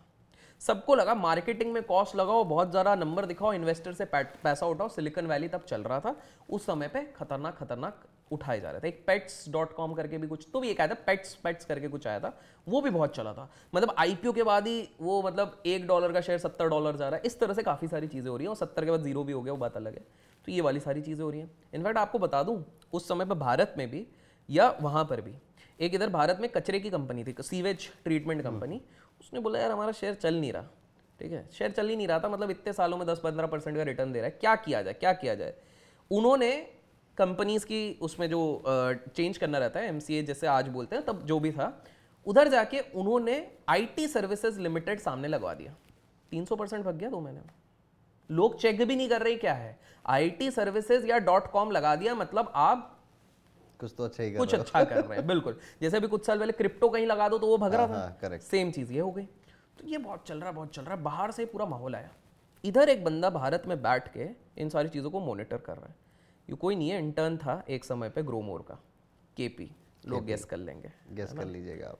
तो कहानियाँ तो बहुत है गाइज, अगर इस पर आप लोग लाइक्स अच्छे भर के देते हैं तो हम एक पार्ट 2 भी इस पर करेंगे, डेफिनेटली। तो अगर 15-20 हज़ार लाइक होगा तो बिल्कुल करेंगे हम इस चीज़ पे। तो अब KP यहाँ पे ध्यान दे रहा है, मेरा ये कुछ है। गुरु जी से उसने एक चीज़ सीख ली थी, कुछ भी करना शो ऑफ नहीं करना। गलती एट द एंड उसने भी कर दी थी, बट शो ऑफ नहीं करना, क्योंकि हर्षद जी ने लेक्सस खड़ी कर दी SBI के सामने, 45 लाख रुपीज़ उस समय पे लोगों को आखिरी, 24 करोड़ का टैक्स, हर जगह हवा मचा दिया, बड़े बड़े होर्डिंग्स लगा दिए। हमारे देश में कुछ भी करना है शो ऑफ नहीं करना। यही जो नया सीरीज आई स्कैम 2003, 90 लाख रुपए बार में उड़ा दिए, वहीं से उसका डाउनफॉल स्टार्ट, सबका वहीं पे डाउनफॉल हुआ है। और इसके लिए नहीं है, हमारे देश में कोई भी वेल्थ अगर थोड़ा सा भी पोर्ट्रे कर देगा, पता लग गया ना, उसके अगेंस्ट सब लग जाएंगे। सबको लगता है कि भाई करप्शन ही किया है इसने, गलत ही किया हुआ है। Correct. और शेयर मार्केट में तो सबसे ज़्यादा, मतलब ये बंदा गलत है, झूठा है, ये है, मक्कार है, स्कैमर है, जो भी है। तो इस बंदे ने वो चीज़ सीखी थी। तो हमेशा एक डिस्क्रीट रहते थे। इनकी जो फादर की एक फर्म थी, वो इंस्टीट्यूशनल ब्रोकिंग से डील करती थी, मतलब विदेश की बड़ी कंपनियाँ आ गई, उनको अगर डील करना तो उससे ब्रोकरेज का वो काम करती हैं। इनकी कंपनी का नाम था NH Securities, H for Harakchand के नाम से सब चलते थे, हरकचंद। तो इन्होंने इंस्टीट्यूशनल एंगल भी सीख लिया, हर्षद भाई से रिटेल एंगल भी सीख लिया था। इन्होंने एक चीज़ समझ ली थी कि देश में चलाने के लिए 2-3 चीज़ें चाहिए। आप जितने भी उठा लो हमारे देश के स्कैम, सब में 2-3 चीज़ें कॉमन होती है। पॉलिटिशियंस कॉमन रहते हैं, बिजनेस कॉमन रहता है, बैंक्स कॉमन रहते हैं, ठीक है, BBB। तो ये तुमने बोला बैंक्स है। इन्होंने बोला यार पिछले बार ना हर्षद भाई के केस में क्या होगा तो कि इनको डिपेंडेंट होना पड़ रहा था किसी और बैंक में. इस बार बैंक मुझ पर डिपेंडेंट होगा. ये धीरे धीरे एक बैंक थी उसके शेयर एक्वायर कर रहे थे. अब तो वो बैंक भी नहीं बची है. दो बैंक्स इसमें थे, माधवपुरा मर्केंटाइल बैंक और ग्लोबल ट्रस्ट बैंक. इन्होंने इतने शेयर एक्वायर किए कि बोर्ड में सीट मिल गई. इन्होंने बोला कि भाई मेरे से इस हस्ताक्षर होकर चीज़ें जाएंगी अगर तो अपना सेट है. तो पहली चीज़ उस समय का रूल था कि 15 करोड़ से ज़्यादा किसी भी ब्रोकर को आप वो नहीं दे सकते हो. 100 करोड़ का इनको साइन होके मिल रहा था. करो करो करो. अब ये लोग बोले, इन्होंने अपना बनाया K10 stocks. K10 stock, K for Ketan, sorry K10 stocks. ये काट देना है ना, K10 स्टॉक्स बनाया कि ये 10 स्टॉक्स हैं. उसमें एक आजकल एक टीवी पे एक चैनल आता है तो उसके आगे टेलीफिल्म्स लगा दो, वो भी था. काफ़ी इस तरह के थे, ठीक है. तो उन्होंने बोला मैं ये 10 स्टॉक्स को चलाऊंगा सबसे तगड़ा, ठीक है. और वो इसके बहुत शेयर, क्योंकि ये सारे मेनली उन्होंने एक थीम बनाई. हर बंदा एक थीम बनाता है. इसने एक थीम बनाई technology and communication. He said this is the future, क्योंकि उनको पता था यूएस में जो चीज़ चल रही है वो यहीं पे चलनी है. तो उन्होंने ना बहुत सारे शेयर्स उठाने. एक कंपनी थी जो आज एग्जिस्ट नहीं करती, हिमाचल फ्यूचरिस्टिक, 30 रुपये का लिया, 3000 पे पहुंचा दिया 8-9 महीने के अंदर. ओके, केपी भाई खरीद रहे हैं. केपी भाई ब्रोकर्स के बीच में अनसेड ये वर्जन चलता था, केपी भाई तो बड़े आदमी हैं, ये कभी पकड़े नहीं जाएंगे क्योंकि ये डिस्क्रीट शांति से अपना सारा गेम खेल रहे हैं. सारा ये गेम चल रहा था. फिर एक और एंगल आया, एक डी करके है, ये लोग गेस नहीं कर पाएंगे, देखते हैं कोई गेस कर ले. एक डी करके ऑपरेटर आया. बाय द वे ऑपरेटर कौन होता है? जिस बंदे के पास बहुत बड़ा पैसा हो, बहुत बड़ा नेक्सेस हो, बहुत बड़ा कनेक्शन हो, वो मार्केट को ऊपर नीचे कर सकता है. आज भी काफ़ी लोगों को लगता है कि शेयर मार्केट को आप और मैं चला रहे हैं, इंस्टीट्यूशन चला रहे हैं, ऑपरेटर चलाते हैं हमारे देश का. तो वो डी करके एक ऑपरेटर था, उन्होंने एक कंपनी डाल दी. उनको सारा गणित पता था. ये और केपी साथ में कोलकाता स्टॉक एक्सचेंज में बहुत ट्रेड करते थे तो इनको पता था, ठीक है. दोनों की दोस्ती थी. इन्होंने कंपनी डाली, केपी को बोला भाई अपनी कंपनी, अपन ही इसको चढ़ाते हैं. उसको भी चढ़ाया, मतलब बहुत ज़्यादा. उसमें खबरें आती थी यूएस के साथ टाई अप हो गया, रशिया के साथ टाई अप हो गया, ये वो कुछ नहीं हो रहा. अच्छा, खबरें हैं. खुद ने ही डमी कंपनीज बना दी हैं उधर. एक कंपनी बना दो रशिया में कोई अपने जुगाड़ से, टाई अप हो गया. कौन जाके चेक कर रहा उधर, रशिया कोई जाएगा नहीं जाएगा. तो ये चले जा रहे इंस्टीट्यूशन का पैसा चले जा रहा है और ये बहुत भर के पैसे हैं. अब जब भी बुल्स ऊपर लेके जाते हैं दूसरा कार्टेल एक्टिव हो जाता है. दूसरा कार्टेल फिर देख रहा है. इस बार MM गायब हो चुके हैं, उनके शिष्य हैं वो देख रहे हैं. RKD, RJ और कुछ नए किरदार आ चुके हैं इसमें. SS करके हैं, लेट्स सी कितने लोग गेस कर सकते हैं, ठीक है. तो ये आप भी नहीं कर पाओगे क्योंकि कई सीरीज भी कई नहीं है, ठीक है. तो ये सब हैं. SS एक हस्बैंड वाइफ है. SS हस्बैंड का नाम है, वाइफ है. देखो मैंने बहुत हिंट दिया है, जो बहुत डीप स्टडी करेगा वही पता कर पाएगा. सही है, आप काफी होमवर्क दे रहे हो लोगों. होमवर्क देखिए, सीखने भी मिलेगा, समझने भी मिलेगा. तो ये सब मिलके इन लोगों ने डिसाइड किया भैया गिराना पड़ेगा. लेकिन इनको पता था केपी बड़ा स्मार्ट है, ये हर्षद मेहता जैसी सीन में नहीं फंसेगा. तो उन्होंने ना षड्यंत्र रचा. आप जान के हैरान हो जाओगे, इन्होंने सबसे पहली चीज़ क्या करी, इन्होंने खुद ने K10 स्टॉक्स खरीदने शुरू किए. क्यों बता रहे हैं. इसको कहते हैं डिलीवरी, ठीक है. डिलीवरी मतलब आप लेके अपने पास रख रहे हो. ये इसलिए खरीद रहे थे, ये जब खरीद रहे थे 3-4 महीने का पूरा प्लान था, क्योंकि वो दिखाना चाहते थे केपी को कि सेंटिमेंट पूरा ऐसा बन गया कि भाई तू जो कर रहा है वो सही कर रहा है, सब तेरे साथ खरीद रहे हैं. ये रिटेल आम जनता को खरीदने नहीं दे रहे थे, क्योंकि रिटेल पे सब कंट्रोल नहीं कर सकते ना, अपने ऊपर तो कंट्रोल कर सकते हैं. ये एक तरीके से आप समझ लो बिजनेस एक्सपेंस लगा रहे थे अपना, खरीदते रहो इधर से खरीदें. बाकी अपनी पार्टी कोलकाता से लेके सारे लोगों को बोला है तुम बाकी सारे एरिया से बाकी स्टॉक्स जो K10 नहीं है उनमें बेचने के फ्यूचर एंड ऑप्शन में पोजीशन बना के रखो. जिस दिन आएगा उस दिन हम गिरा डालेंगे, ठीक है, क्योंकि ओवरऑल माहौल बनना है, ठीक है. फिर यशवंत सिन्हा जी का बजट आया, ठीक है. अब इन लोगों के पास भी अच्छी खासी क्वांटिटी में K10 स्टॉक्स है. अब केपी एक गलत करने वाला है, एक गलती जो उसको, दो गलतियाँ होंगी. एक पहली गलती इधर होगी, केपी बोल रहा है, अब केपी को ना अंदर से पता है कि मैं ऑल इन हो चुका हूँ, इतना कर्जा उठा लिया है जो मेरे को पता है, ठीक है. मैं बोर्ड पे बैठा हूँ बट आज नहीं तो कल तो पैसे देने हैं, और यह 30 रुपये की चीज़ 3000 रुपये लेगा जिसकी वैल्यू 100 भी नहीं है. कहीं ना कहीं ये बबल फट सकता है. उसने पहली 3 गलतियाँ करी. पहली गलती, एक विदेशी था मॉर्बिस या पता नहीं कुछ नाम, तो उसने एक रिपोर्ट छाप दी थी विदेशों के लिए कि ये .com बबल ये फट जाएगा, नहीं बचेगा. और बहुत दिमाग वाला बंदा था जिसको सब मानते थे, इसने इग्नोर किया. बोला अरे छोड़ो यार, हमारे देश में हमारा हाथ चलेगा, ठीक है. तो सबने बोला छोड़ दो. अब क्या हो गया, जैसे उस दिन बजट आया पहले इन लोगों ने ओवरऑल मार्केट में बिकवाली शुरू करी. दूसरी delivery based selling K10 stocks की मार दी. पहले इन लोगों ने अपना ऑफलोड कर दिया, अब जब 4-5% गिर रहा है, पब्लिक भी देख रही है यार कुछ तो गड़बड़ है, पूरा मार्केट गिर रहा है ना, अब सिर्फ K10 नहीं गिर रहा, मतलब कुछ गड़बड़ हो रहा है, कुछ गड़बड़ हो रहा है। ब्रोकर्स को कॉल आ रहे हैं, सब अपने शेयर बेच रहे हैं। क्या हो गया रातों रात? अगर मान लो 100 रुपये KPK लगे हैं, वो 70 पे आ चुके हैं। ये पैनिक में आ गया और पैनिक में इसने एक बटन सेल का दबा दिया, तो उसी बजट के दिन पे एक का एक बहुत बड़ा फॉल हो गया, जिसके कारण CBI से लेके सारी जो एनफोर्समेंट एजेंसीज थी उनके दिमाग में आ गया, क्योंकि एक दिन में अचानक से, जबकि कुछ बुरा इतना बोला नहीं गया था, क्यों फॉल आया, कुछ तो गड़बड़ है दया, पता करो। फिर डिगिंग इन की गई तो ये पता लगा, लेकिन ये शायद तब भी थोड़ा सा बच जाते। तीसरी गलती, फाइनल गलती जो गुरुजी से इनको सीखना था, इन्होंने बोला यार नेटवर्क अपन को अच्छा बनाना है, थोड़ा बिगड़ रहा है, क्योंकि बड़े बड़े उद्योगपतियों के साथ पॉलिटिशियंस का भी पैसा, ये शायद इनके पास ऐसा सुनने में आया था मैनेज कर रहे थे। तो आप किसी का भी पैसा ले लो, अगर पॉलिटिशियन का लिया, किसी भी पार्टी का लिया, हम किसी को पक्ष विपक्ष नहीं कर रहे, तो आपने रेड लाइन तो क्रॉस कर ली है, अब आपको अच्छा ही रखना पड़ेगा। तो उन्होंने बोला कि थोड़ा सेंटिमेंट को रिकवर करने के लिए 2000 या 2001 में मलाड में एक बहुत बढ़िया बीच पार्टी देते हैं, मलाड के पास 4-4.5 करोड़ की पार्टी थी वो, बर्थडे पार्टी पकड़ लो आप, बॉलीवुड के बड़े एक्ट्रेस एक्ट्रेसेस आए उस समय पे जो चलते हैं, पॉलिटिशियंस हैं, ये हैं, ये बस पहुंच गया ब्रोकर्स तक। गलत कर रहा है, हम लोगों को हमेशा शांत रहना चाहिए। This is an unsaid story जो हमेशा दलाल स्ट्रीट पे कहा जाता है कि आप हमेशा ड्राउन रहो, इनफैक्ट आप हमेशा लोगों को दिखाओ कि मैं नुकसान में हूँ, लोग गाली देंगे भले, आप शांति से रहो। ये एक बहुत क्लियर कट टैक्टिस रहता है जो बहुत लोग अपनाते हैं, बेसिकली विनम्रता और प्लस कि मैं गरीब हूँ, हाँ यार मैं नुकसान में हूँ, इस तरह से। पर इनने जब पार्टी करी तो ये बस थोड़ा फैल गया, एजेंसीज लगी, इन पे ब्लेम आया, कोलकाता स्टॉक एक्सचेंज ख़त्म हो गया, क्योंकि ऐसे सौदे पड़े, ऐसे डिफ़ॉल्ट हो गया, एक स्टॉक एक्सचेंज उड़ गया। इनके ऊपर रेगुलेटर ने निकाला कि आप 10-12 साल तक ट्रेड नहीं कर सकते। वो बात अलग है कि सुनने में आया वो तब भी कर रहे थे दूसरे कहीं से, जो भी है। तो ये हुआ, तो ये 2000-2001 में था।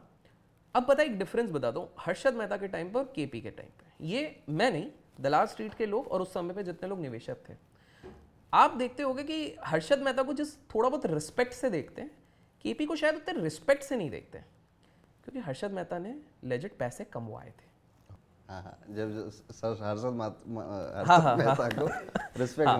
तो आपने एक चीज़ नोटिस करी होगी कि हर्षद मेहता की जब भी बात होती है उसको कहीं ना कहीं थोड़ा रिस्पेक्ट दिया जाता है, लेकिन KP पे इतना नहीं, क्योंकि हर्षद मेहता ने पैसे बनवाए थे, खुद के ही नहीं बाकियों के भी। KP के केस में कहा जाता है कि मोस्टली उसी ने बनाया और उसी ने जो किया था वो ऐसा नहीं था, उसको देख के लोग काफ़ी कॉपी करने का प्रयत्न कर रहे थे, लेकिन किसी ने ऐसा बहुत ताबड़तोड़ पैसा नहीं बनाया। That is one of the reasons. और एक डिफरेंस है हर्षद मेहता और KP में, क्या डिफरेंस है? सबसे बड़ा डिफरेंस, हर्षद मेहता ज़मीन से है विदाउट एनी गॉडफादर। KP के 3 गॉडफादर थे। कौन कौन? पहला HM खुद, क्योंकि इंटर्न उनके अंदर ही थे। करेक्ट। दूसरा HM के जो भाई थे अश्विन मेहता, जेल के अंदर से उनने बोला था ये बच्चा अच्छा कर रहा है, थोड़ा इस पर ध्यान रखो, सिखाओ इसको, धंधा पानी सिखाओ, आगे अच्छा कर सकता है। तीसरा एक पल्लव सेठ करके थे, तो पल्लव सेठ को काफ़ी सारी चीज़ें बताई गई थी। पल्लव सेठ थोड़े रंगीन मिजाज के थे, क्योंकि रंगीन लोग ही फिरंगियों के साथ उठना बैठना उनका अच्छा रहता था, तो वो जो मार्केटिंग और PR वाला एंगल था ये था। तो KP के पास 3 गॉडफादर प्लस उनका तो फैमिली बिजनेस इंस्टीट्यूशनल ब्रोकिंग का था, हर्षद मेहता का कोई नहीं था। तो ये कुछ एक मेजर डिफरेंस था। But at the end KP का फाइनल जो जिसके कारण हुआ, वही काश गुरुजी से सीख लिए होते, वही सेम गलती 2001 का समय, 4 करोड़ की एक बढ़िया सी पार्टी थ्रो की गई है, बड़े बड़े पॉलिटिशियन, बड़े बड़े सेलिब्रिटी लोग आए हुए हैं, और हल्ला गुल्ला हो गया कि भाई कोई बंदा है जो अपने पैसे का शो ऑफ कर रहा है, बस वहीं पर। बाय द वे, काफ़ी लोगों को नहीं पता कि KP जेल गए थे 91-92 के आसपास, not because of the scam 92, Canfina mutual fund करके एक कांड था, उसमें थे। ओके। आप इंटरनेट उठा के देख लो, आपको उनके हार्डली कोई इंटरव्यू दिखेगा, hardly. This is an attribute of the big players of stock market. वो लोग इतने वो रहना चाहते हैं, बाहर लोगों को लगता है कि यार ये कुछ नहीं कमा रहे होंगे, नुकसान में होंगे, लेकिन वो एक्चुअल में वो इतना बड़ा गेम खेल रहे हैं। एक और कांड हो गया था KP के टाइम पे, जो जिसमें रिटेल को बहुत नुकसान हुआ था। एक UTI 60 शायद नाम था, 60-61 कुछ नाम था उस टाइप का, एक 97 से लेके 99 के बीच में एक बहुत बड़ा म्यूचुअल फंड का घोटाला हुआ था। उस समय पे क्या हुआ था कि काफ़ी ज़्यादा पब्लिक को बोला गया था कि बहुत बड़ी कंपनी है, फ्लोट कर रही है, आप इस पर अप्लाई करो। पहली बात, बहुतों को नहीं पता था लॉक इन पीरियड है। दूसरी बात क्या हो रही थी कि उनका केपी के साथ टाइप था। तो क्या हो रहा था कि जिस स्टॉक की वैल्यू, ऐसा समझिए, जिस स्टॉक की वैल्यू 100 रुपये पे भी होगी, ठीक है, वो केपी को 20-30 रुपये में दिए जा रहे थे at the cost of mutual fund investors. एक समय पे वो एक महीने के अंदर 4,000 करोड़ के घाटे में आया था और बहुत बवाल मचा था। ये यूटीआई 60 या US 60 करके कांड था। तो ये हो गया 2000-2001। अब थोड़ा फास्ट फॉरवर्ड आगे चलते हैं। देखो, घोटाले तो बहुत होते रहते हैं अपने देश में, लेकिन अब आते हैं एक मेजर, एक ऐसा सीन जो ग्लोबल सिनेरियो से चला था, जिसके कारण शायद सब खत्म होने वाला था, पूरा financial market across the globe खत्म हो जाता। यह था 2008 का लेमन ब्रदर क्राइसिस, जिसको कहते हैं। तो इसमें क्या होता है कि इसको एक संक्षेप में एकदम ऐसा समझते हैं कि एक आम आदमी भी समझ सकता है। आज अगर आप और मैं, अच्छा, और इसमें एक इंटरेस्टिंग चीज़ बताता हूँ बिफोर आई एक्सप्लेन यू। हमने 1920 की जब बात करी थी तो हमने क्या कहा था कि जो गवर्नमेंट थी उस समय पे, जो रेगुलेटर थे, वही लोग बचाना चाहते थे लोगों को, लेकिन उन्हीं के चक्कर में डूब गए क्योंकि मनी सप्लाई बहुत बढ़ा दी थी, इंटरेस्ट रेट घटा दिए थे। करेक्ट। जितने क्रैश हुए ना, ये कोई स्कैमर नहीं करता, कोई ऑपरेटर नहीं करता। आप अगर आंकड़े नापोगे तो कहीं ना कहीं सेंट्रल बैंक, गवर्नमेंट, ये सब की मिली भगत है। 2008 की शुरुआत भी ऐसे हो गई थी। काफ़ी लोगों को लगता है कि नहीं, लेमन के कारण हुआ है। इसकी कहानी की शुरुआत हो गई थी लेट 90s में। यूएस में जो वहाँ के प्रेसिडेंट थे, उनने एक चीज़ निकाल दी है, हर घर सबके पास होना चाहिए। घर सबके पास होना चाहिए कि भाई सबका एक सपना होता अपना घर हो, तुम्हारे पास भी होना चाहिए। अब ये कैसे होगा क्योंकि सब तो अफोर्ड नहीं कर सकते। इंटरेस्ट रेट एकदम कम कर दो लोन का। इनफैक्ट 6 साल तक लोन ऐसे लोगों को दिया गया जो बैंक को भी पता है कभी लौटा नहीं पाएगी। अगर आपकी 10,000 की सैलरी है, आप 2 करोड़ का बंगला खरीद सकते हो लोन से। आपको भी पता आप कभी नहीं, जीवन भर आपकी 7 पुश्तियाँ निकल जाएंगी, नहीं कर पाओगे। बट भैया लोन देना है, लोन देना। अब आप सोच रहे हो कि बैंक्स दे क्यों रही थी जब वो नहीं कर सकते? क्योंकि एक कंसेप्ट निकल आया, ये फाइनेंशियल नेक्सस बड़ा खतरनाक होता है।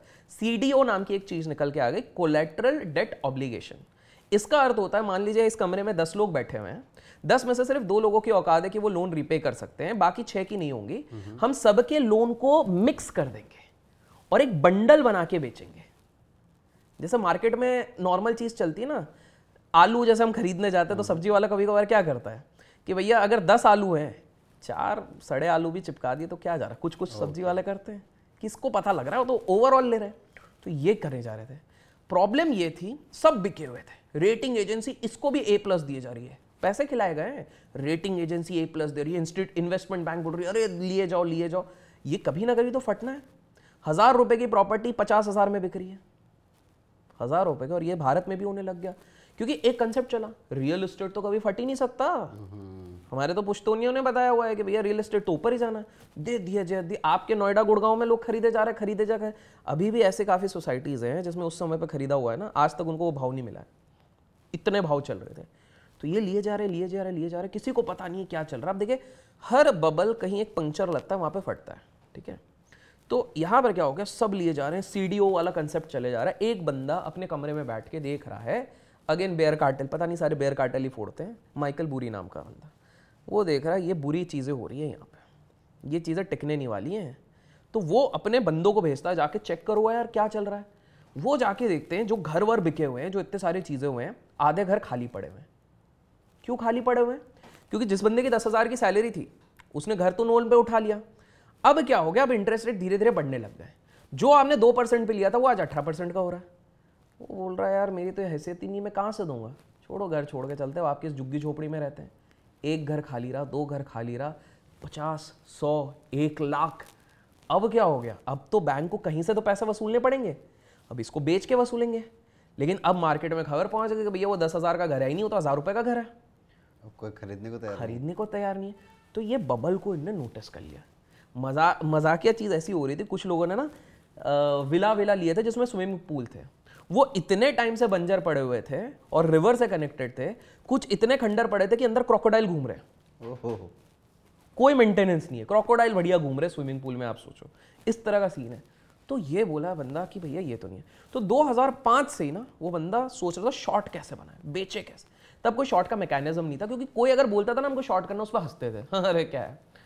तो उस समय पे जो इंश्योरेंस कंपनी थी AIG, जो सबसे बड़ी, वो इंडिया, यूएस, यूके, दुनिया के सबसे बड़ी इंडस्ट्री को उसी ने इंश्योरेंस देके रखा है। चाहे आप स्टील बना रहे हो, चाहे ऑयल बना रहे हो, कुछ भी बना रहे हो, सबको लपक इंश्योरेंस। क्यों? ये सब कुछ हरियाली है भाई, पैसे तो आने ही है, आज नहीं आएंगे 10 साल बाद आएंगे, दिए जाओ। तो सबसे ज़्यादा वाट इसी की लगने वाली थी। इनको देख देख के कुछ इन्वेस्टमेंट बैंकर्स ने क्या बोला, देखो शॉर्ट तो आप नहीं कर सकते, हम इंश्योरेंस दे देते हैं। इंश्योरेंस आप खरीदते जाओ महंगे में, 10 रुपये का इंश्योरेंस हम 100 रुपये में देंगे, क्योंकि इनको तो कॉन्फिडेंस है और सामने वाला भी बोल रहा है दे दो। वो हंस रहे हैं कि क्या बेवकूफ़ 100 रुपये का प्रीमियम भर रहा है, पर उनको नहीं पता इस बंदा 2005 से 8 तक ये करता रहा और 8 में ये बबल फटा 2-3 चीज़ों से। पहले बेयर्स एंड स्टर्न्स करके एक था, वो गया, फ्रेडी में करके गया, वो गया। अब है ना, मैंने क्या बोला कि ये क्यों हुआ था, क्योंकि गवर्नमेंट ने इंटरेस्ट रेट कम करके रखा था, सबको घर दे दिया, कहीं ना कहीं गवर्नमेंट अच्छा चाहती थी, लेकिन उसी ने वाट लगानी शुरू कर दी है, जिसका लूप होल का बहुतों ने फ़ायदा उठा लिया।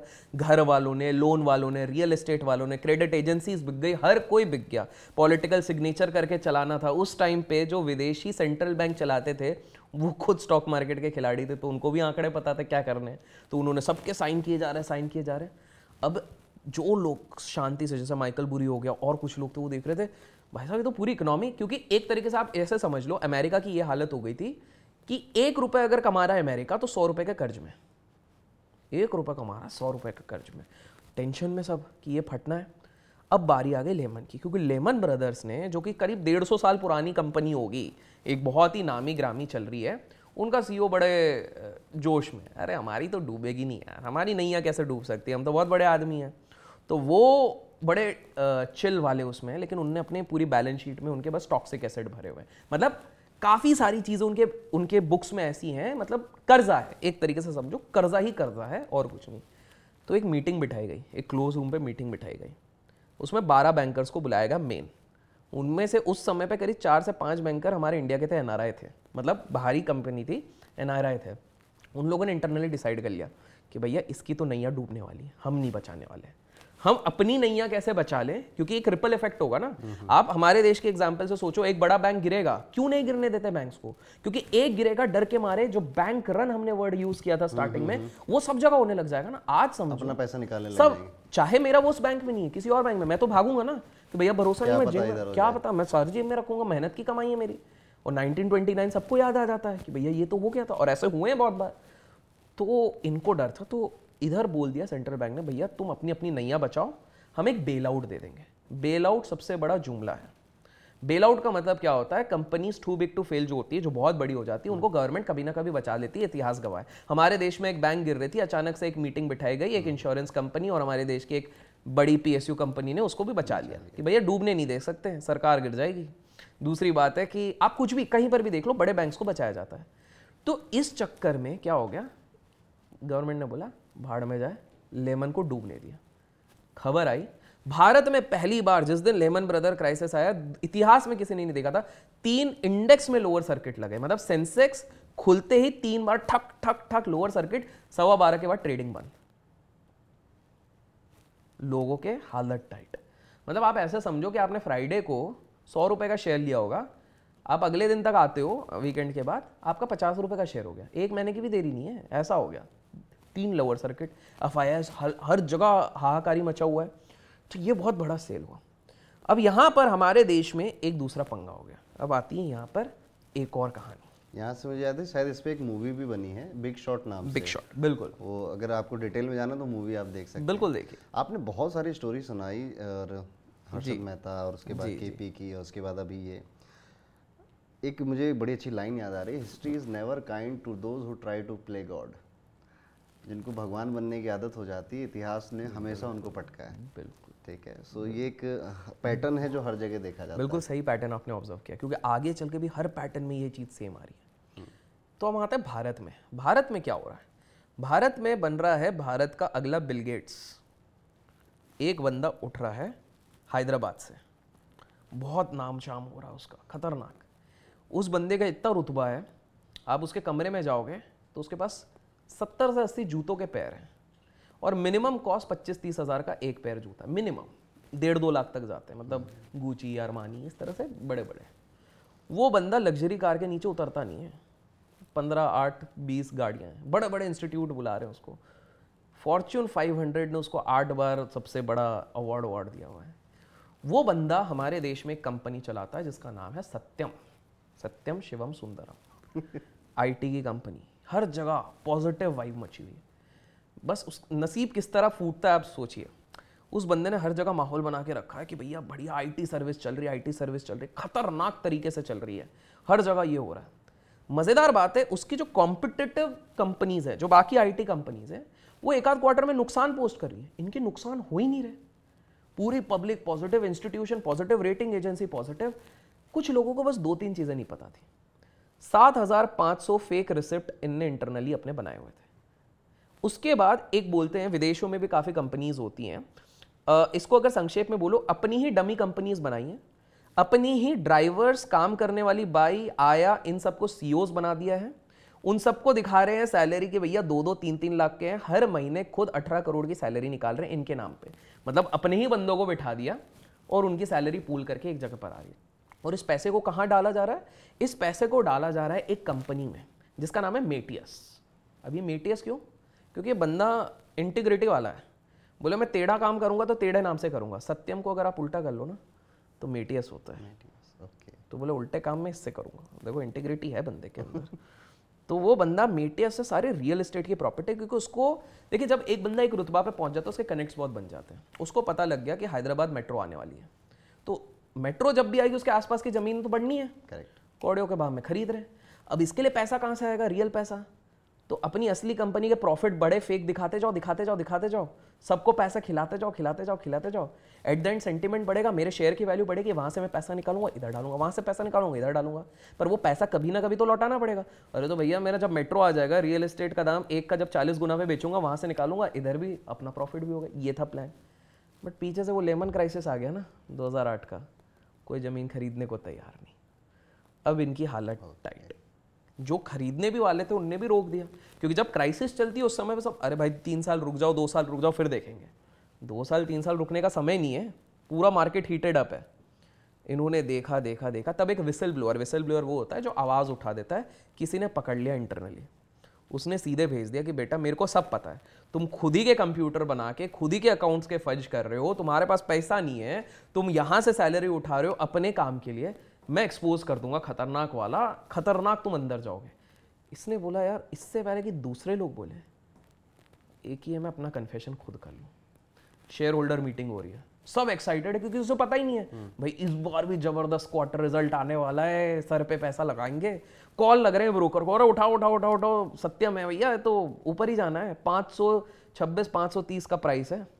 वो आके खड़े होकर बोलते हैं दोस्तों मैंने आज तक जितने काम किए वो सब फर्जी हैं, हमारी कंपनी प्रॉफिट बनाई नहीं है 9-8 साल से, हम सब फर्जी फेक रिसिप्ट बनाते हैं, फेक वो बनाते हैं, हमने सबको पैसा खिलाया हुआ है, मैं बहुत ज़्यादा कर्जे में हूँ।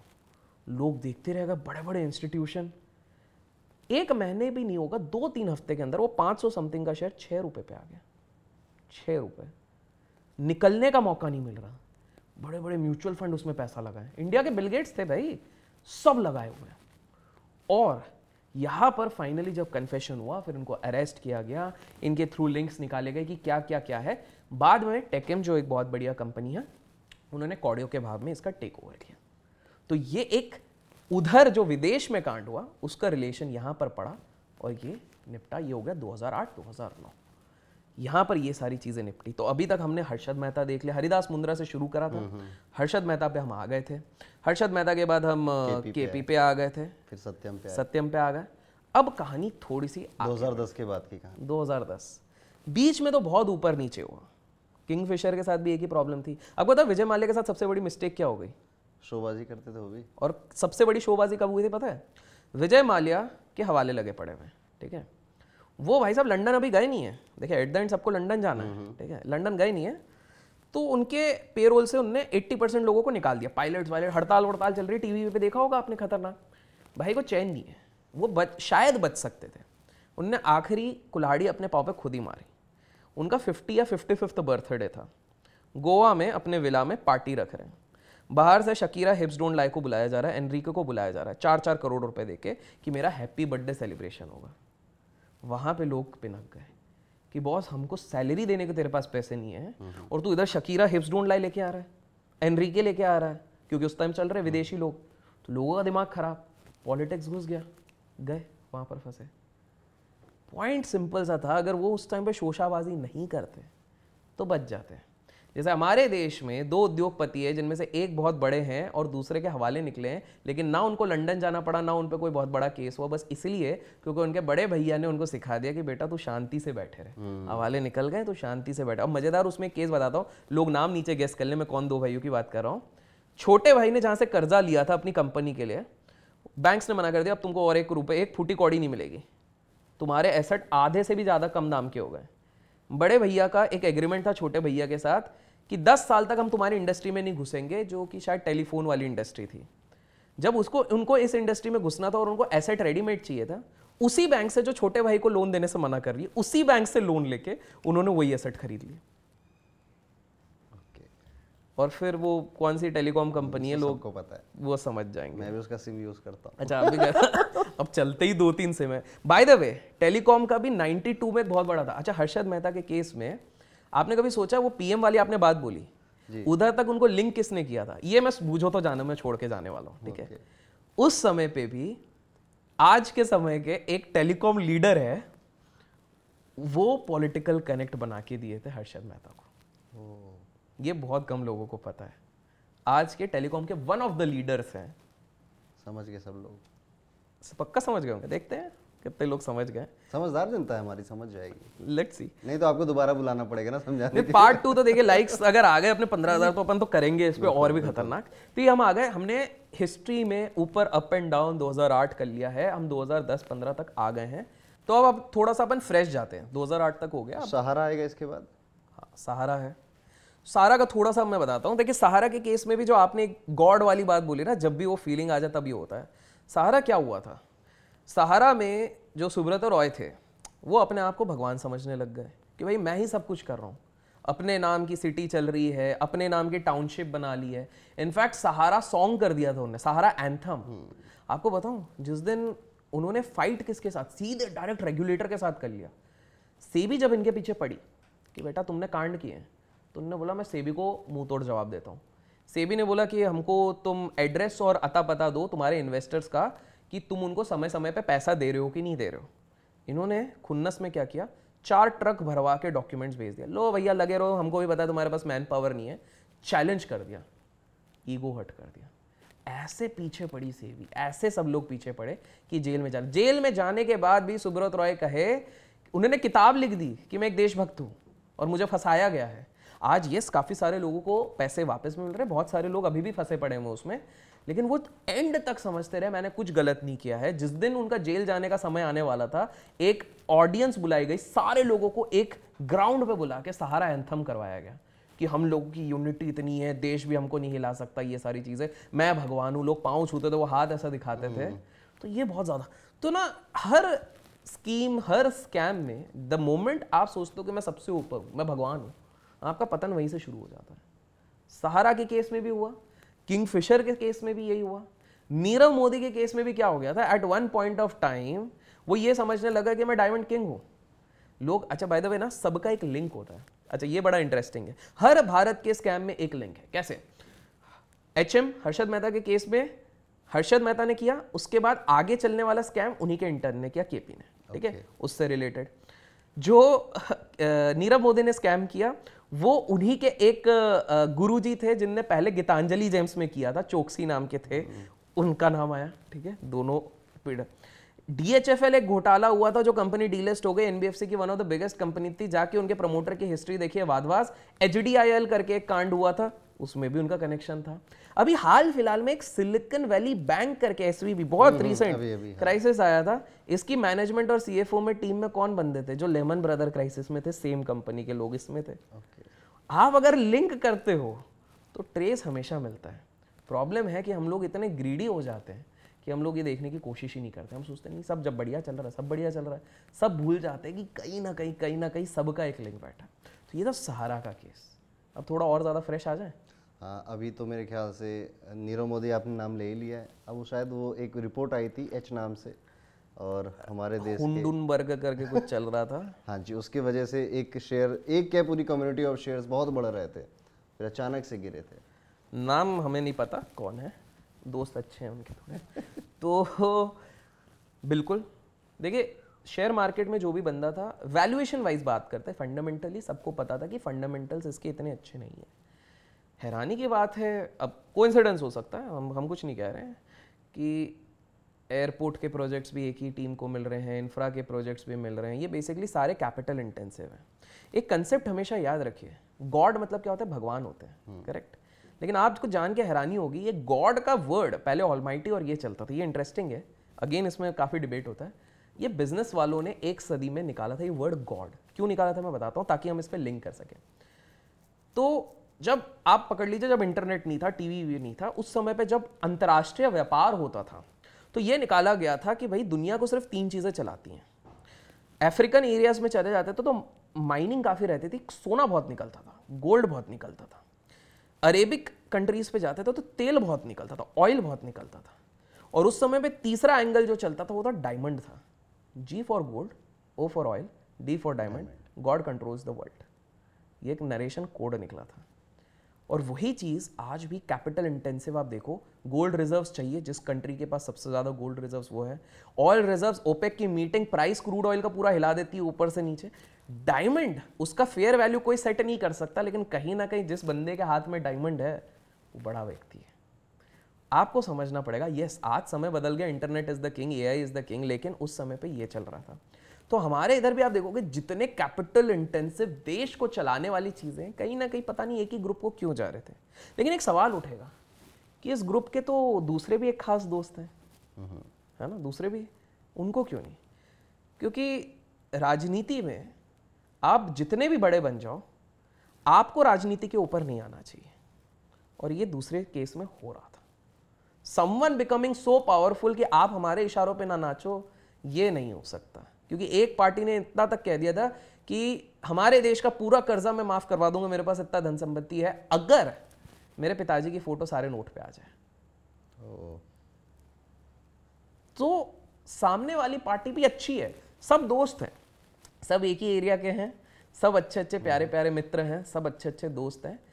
लेकिन ऑब्वियसली बात है, अगर मुझे इस देश को चलाना है, दुनिया को चलाना है, एग्जाम्पल है, तो मेरी जो ज़्यादा सुनेगा मैं उसके पास रहूँगा, ज़्यादा उसको ज़्यादा सपोर्ट करूँगा, रैदर देन जो मुझे इंडिकेशन देगा कि ये करो वो करो ये करो।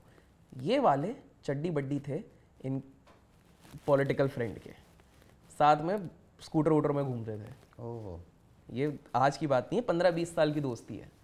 तो वो दोस्ती इतनी गहरी थी।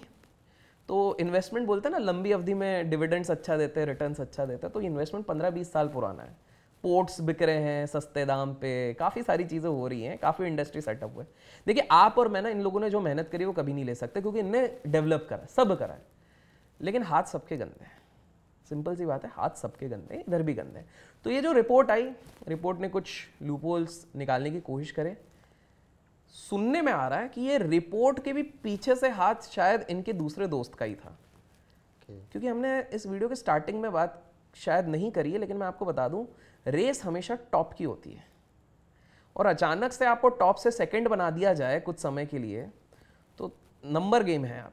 क्योंकि देखिए यार, पैसा तो इन लोगों ने इतना कमा लिया ना, इनकी 100 पुश्तियाँ आप चल जाए। लोग सोचते हैं कि इतना पैसा कमा के क्या करोगे, क्योंकि now it is no more money game. ये बड़ी अच्छी बात है।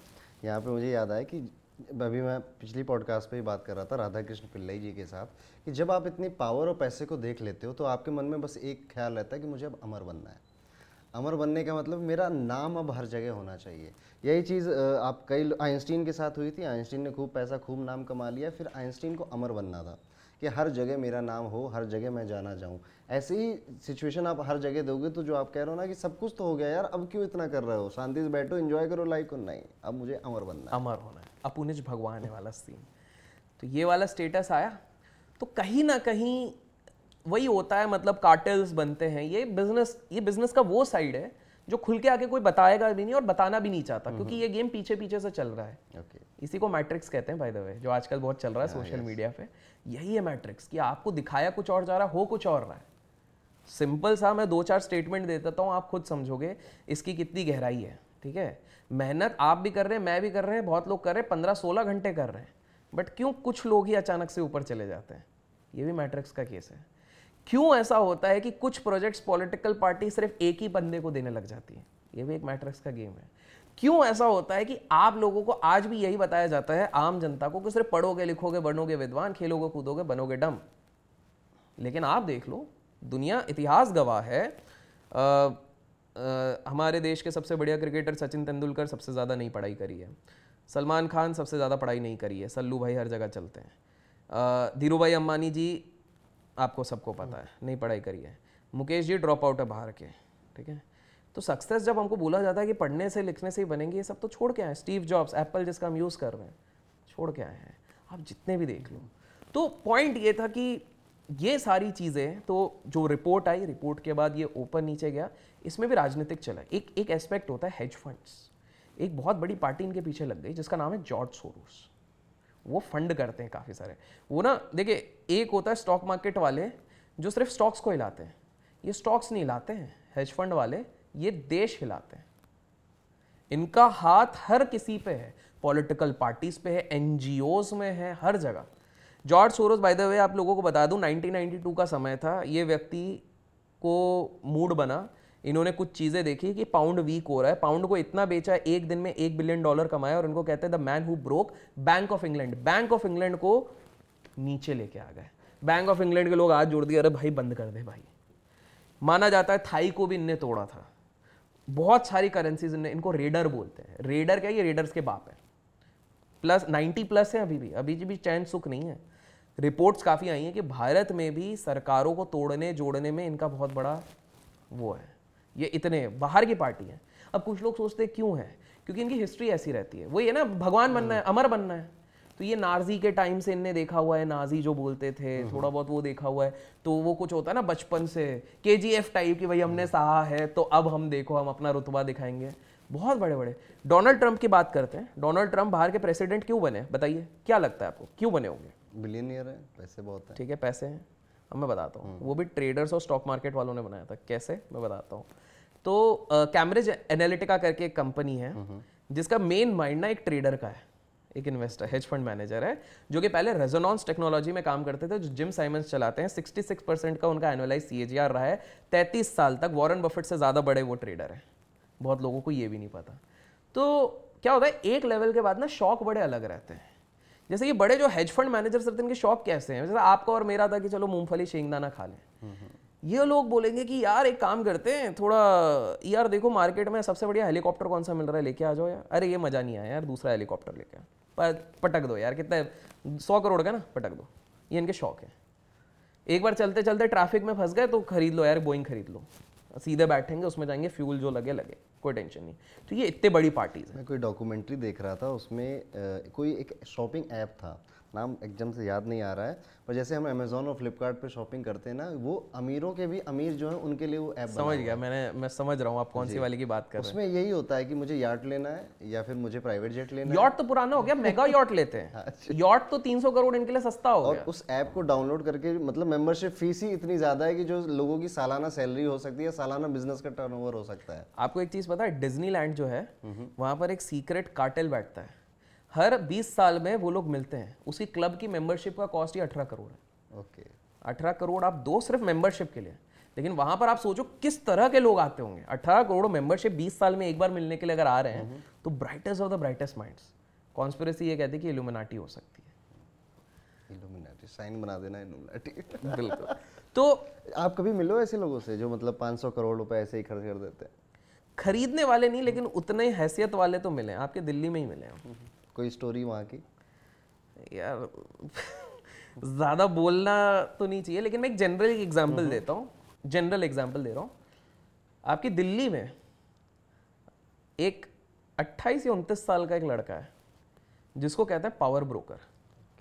इसका काम सिंपल सा है, ये आपसे मुझसे तो बात ताल्लुक भी ज़्यादा नहीं रखेगा, सिर्फ हाई हेलो है, ठीक है, उतनी भी मेरा क्लोज नहीं है, हाई हेलो है।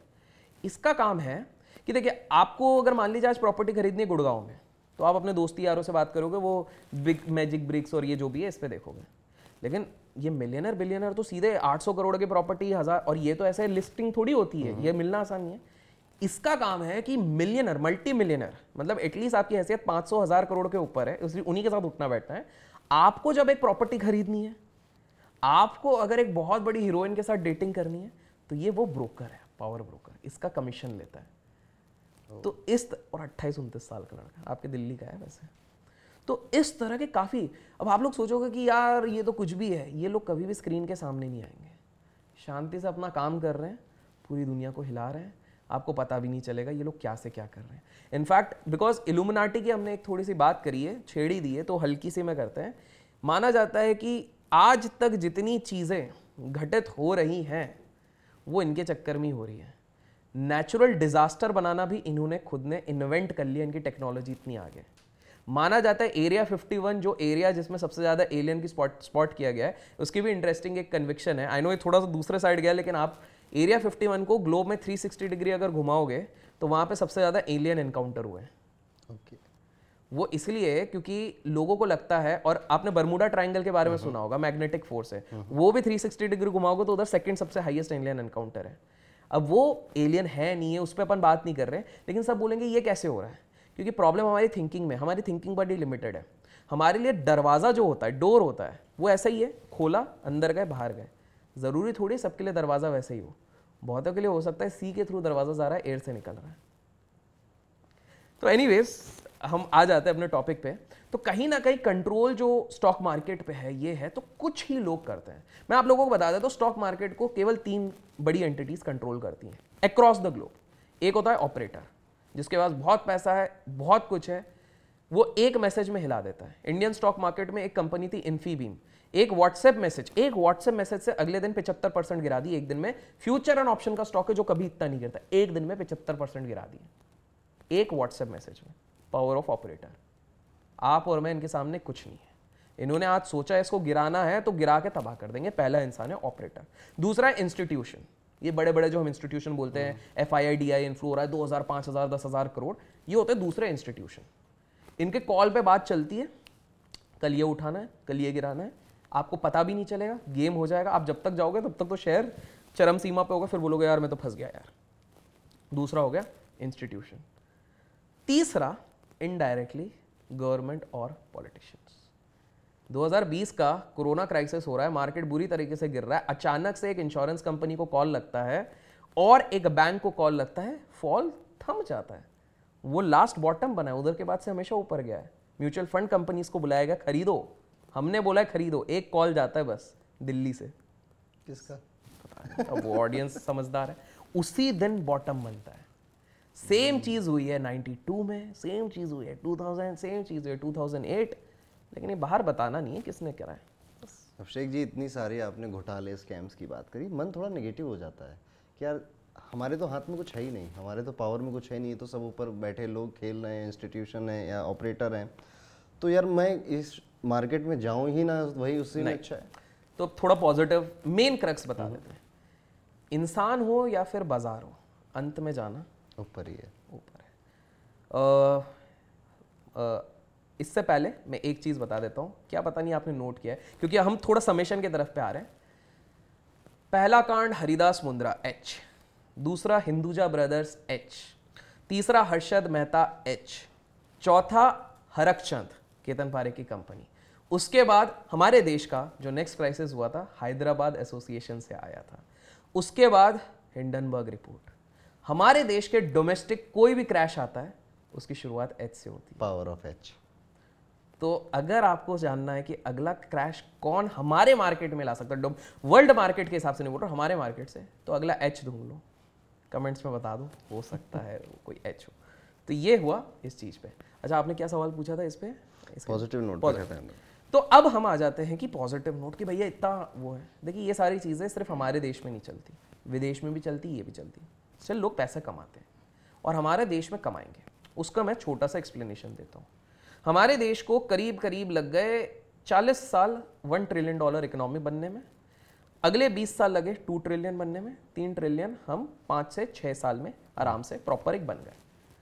माना जा रहा है बेस्ड ऑन स्टैटिस्टिकल रिपोर्ट कि $10 ट्रिलियन इकोनॉमी बनने के लिए अब हमको 8 साल है बस। तो पहली चीज़ है, 3 ट्रिलियन से हम 10 ट्रिलियन, जो कि ऑलमोस्ट 3x वहाँ से हो रहा है। तो पहली चीज़ है, रिपोर्ट्स भी कह रही, इकोनॉमिक्स भी कह रही, ऊपर तो जाना है भारत को।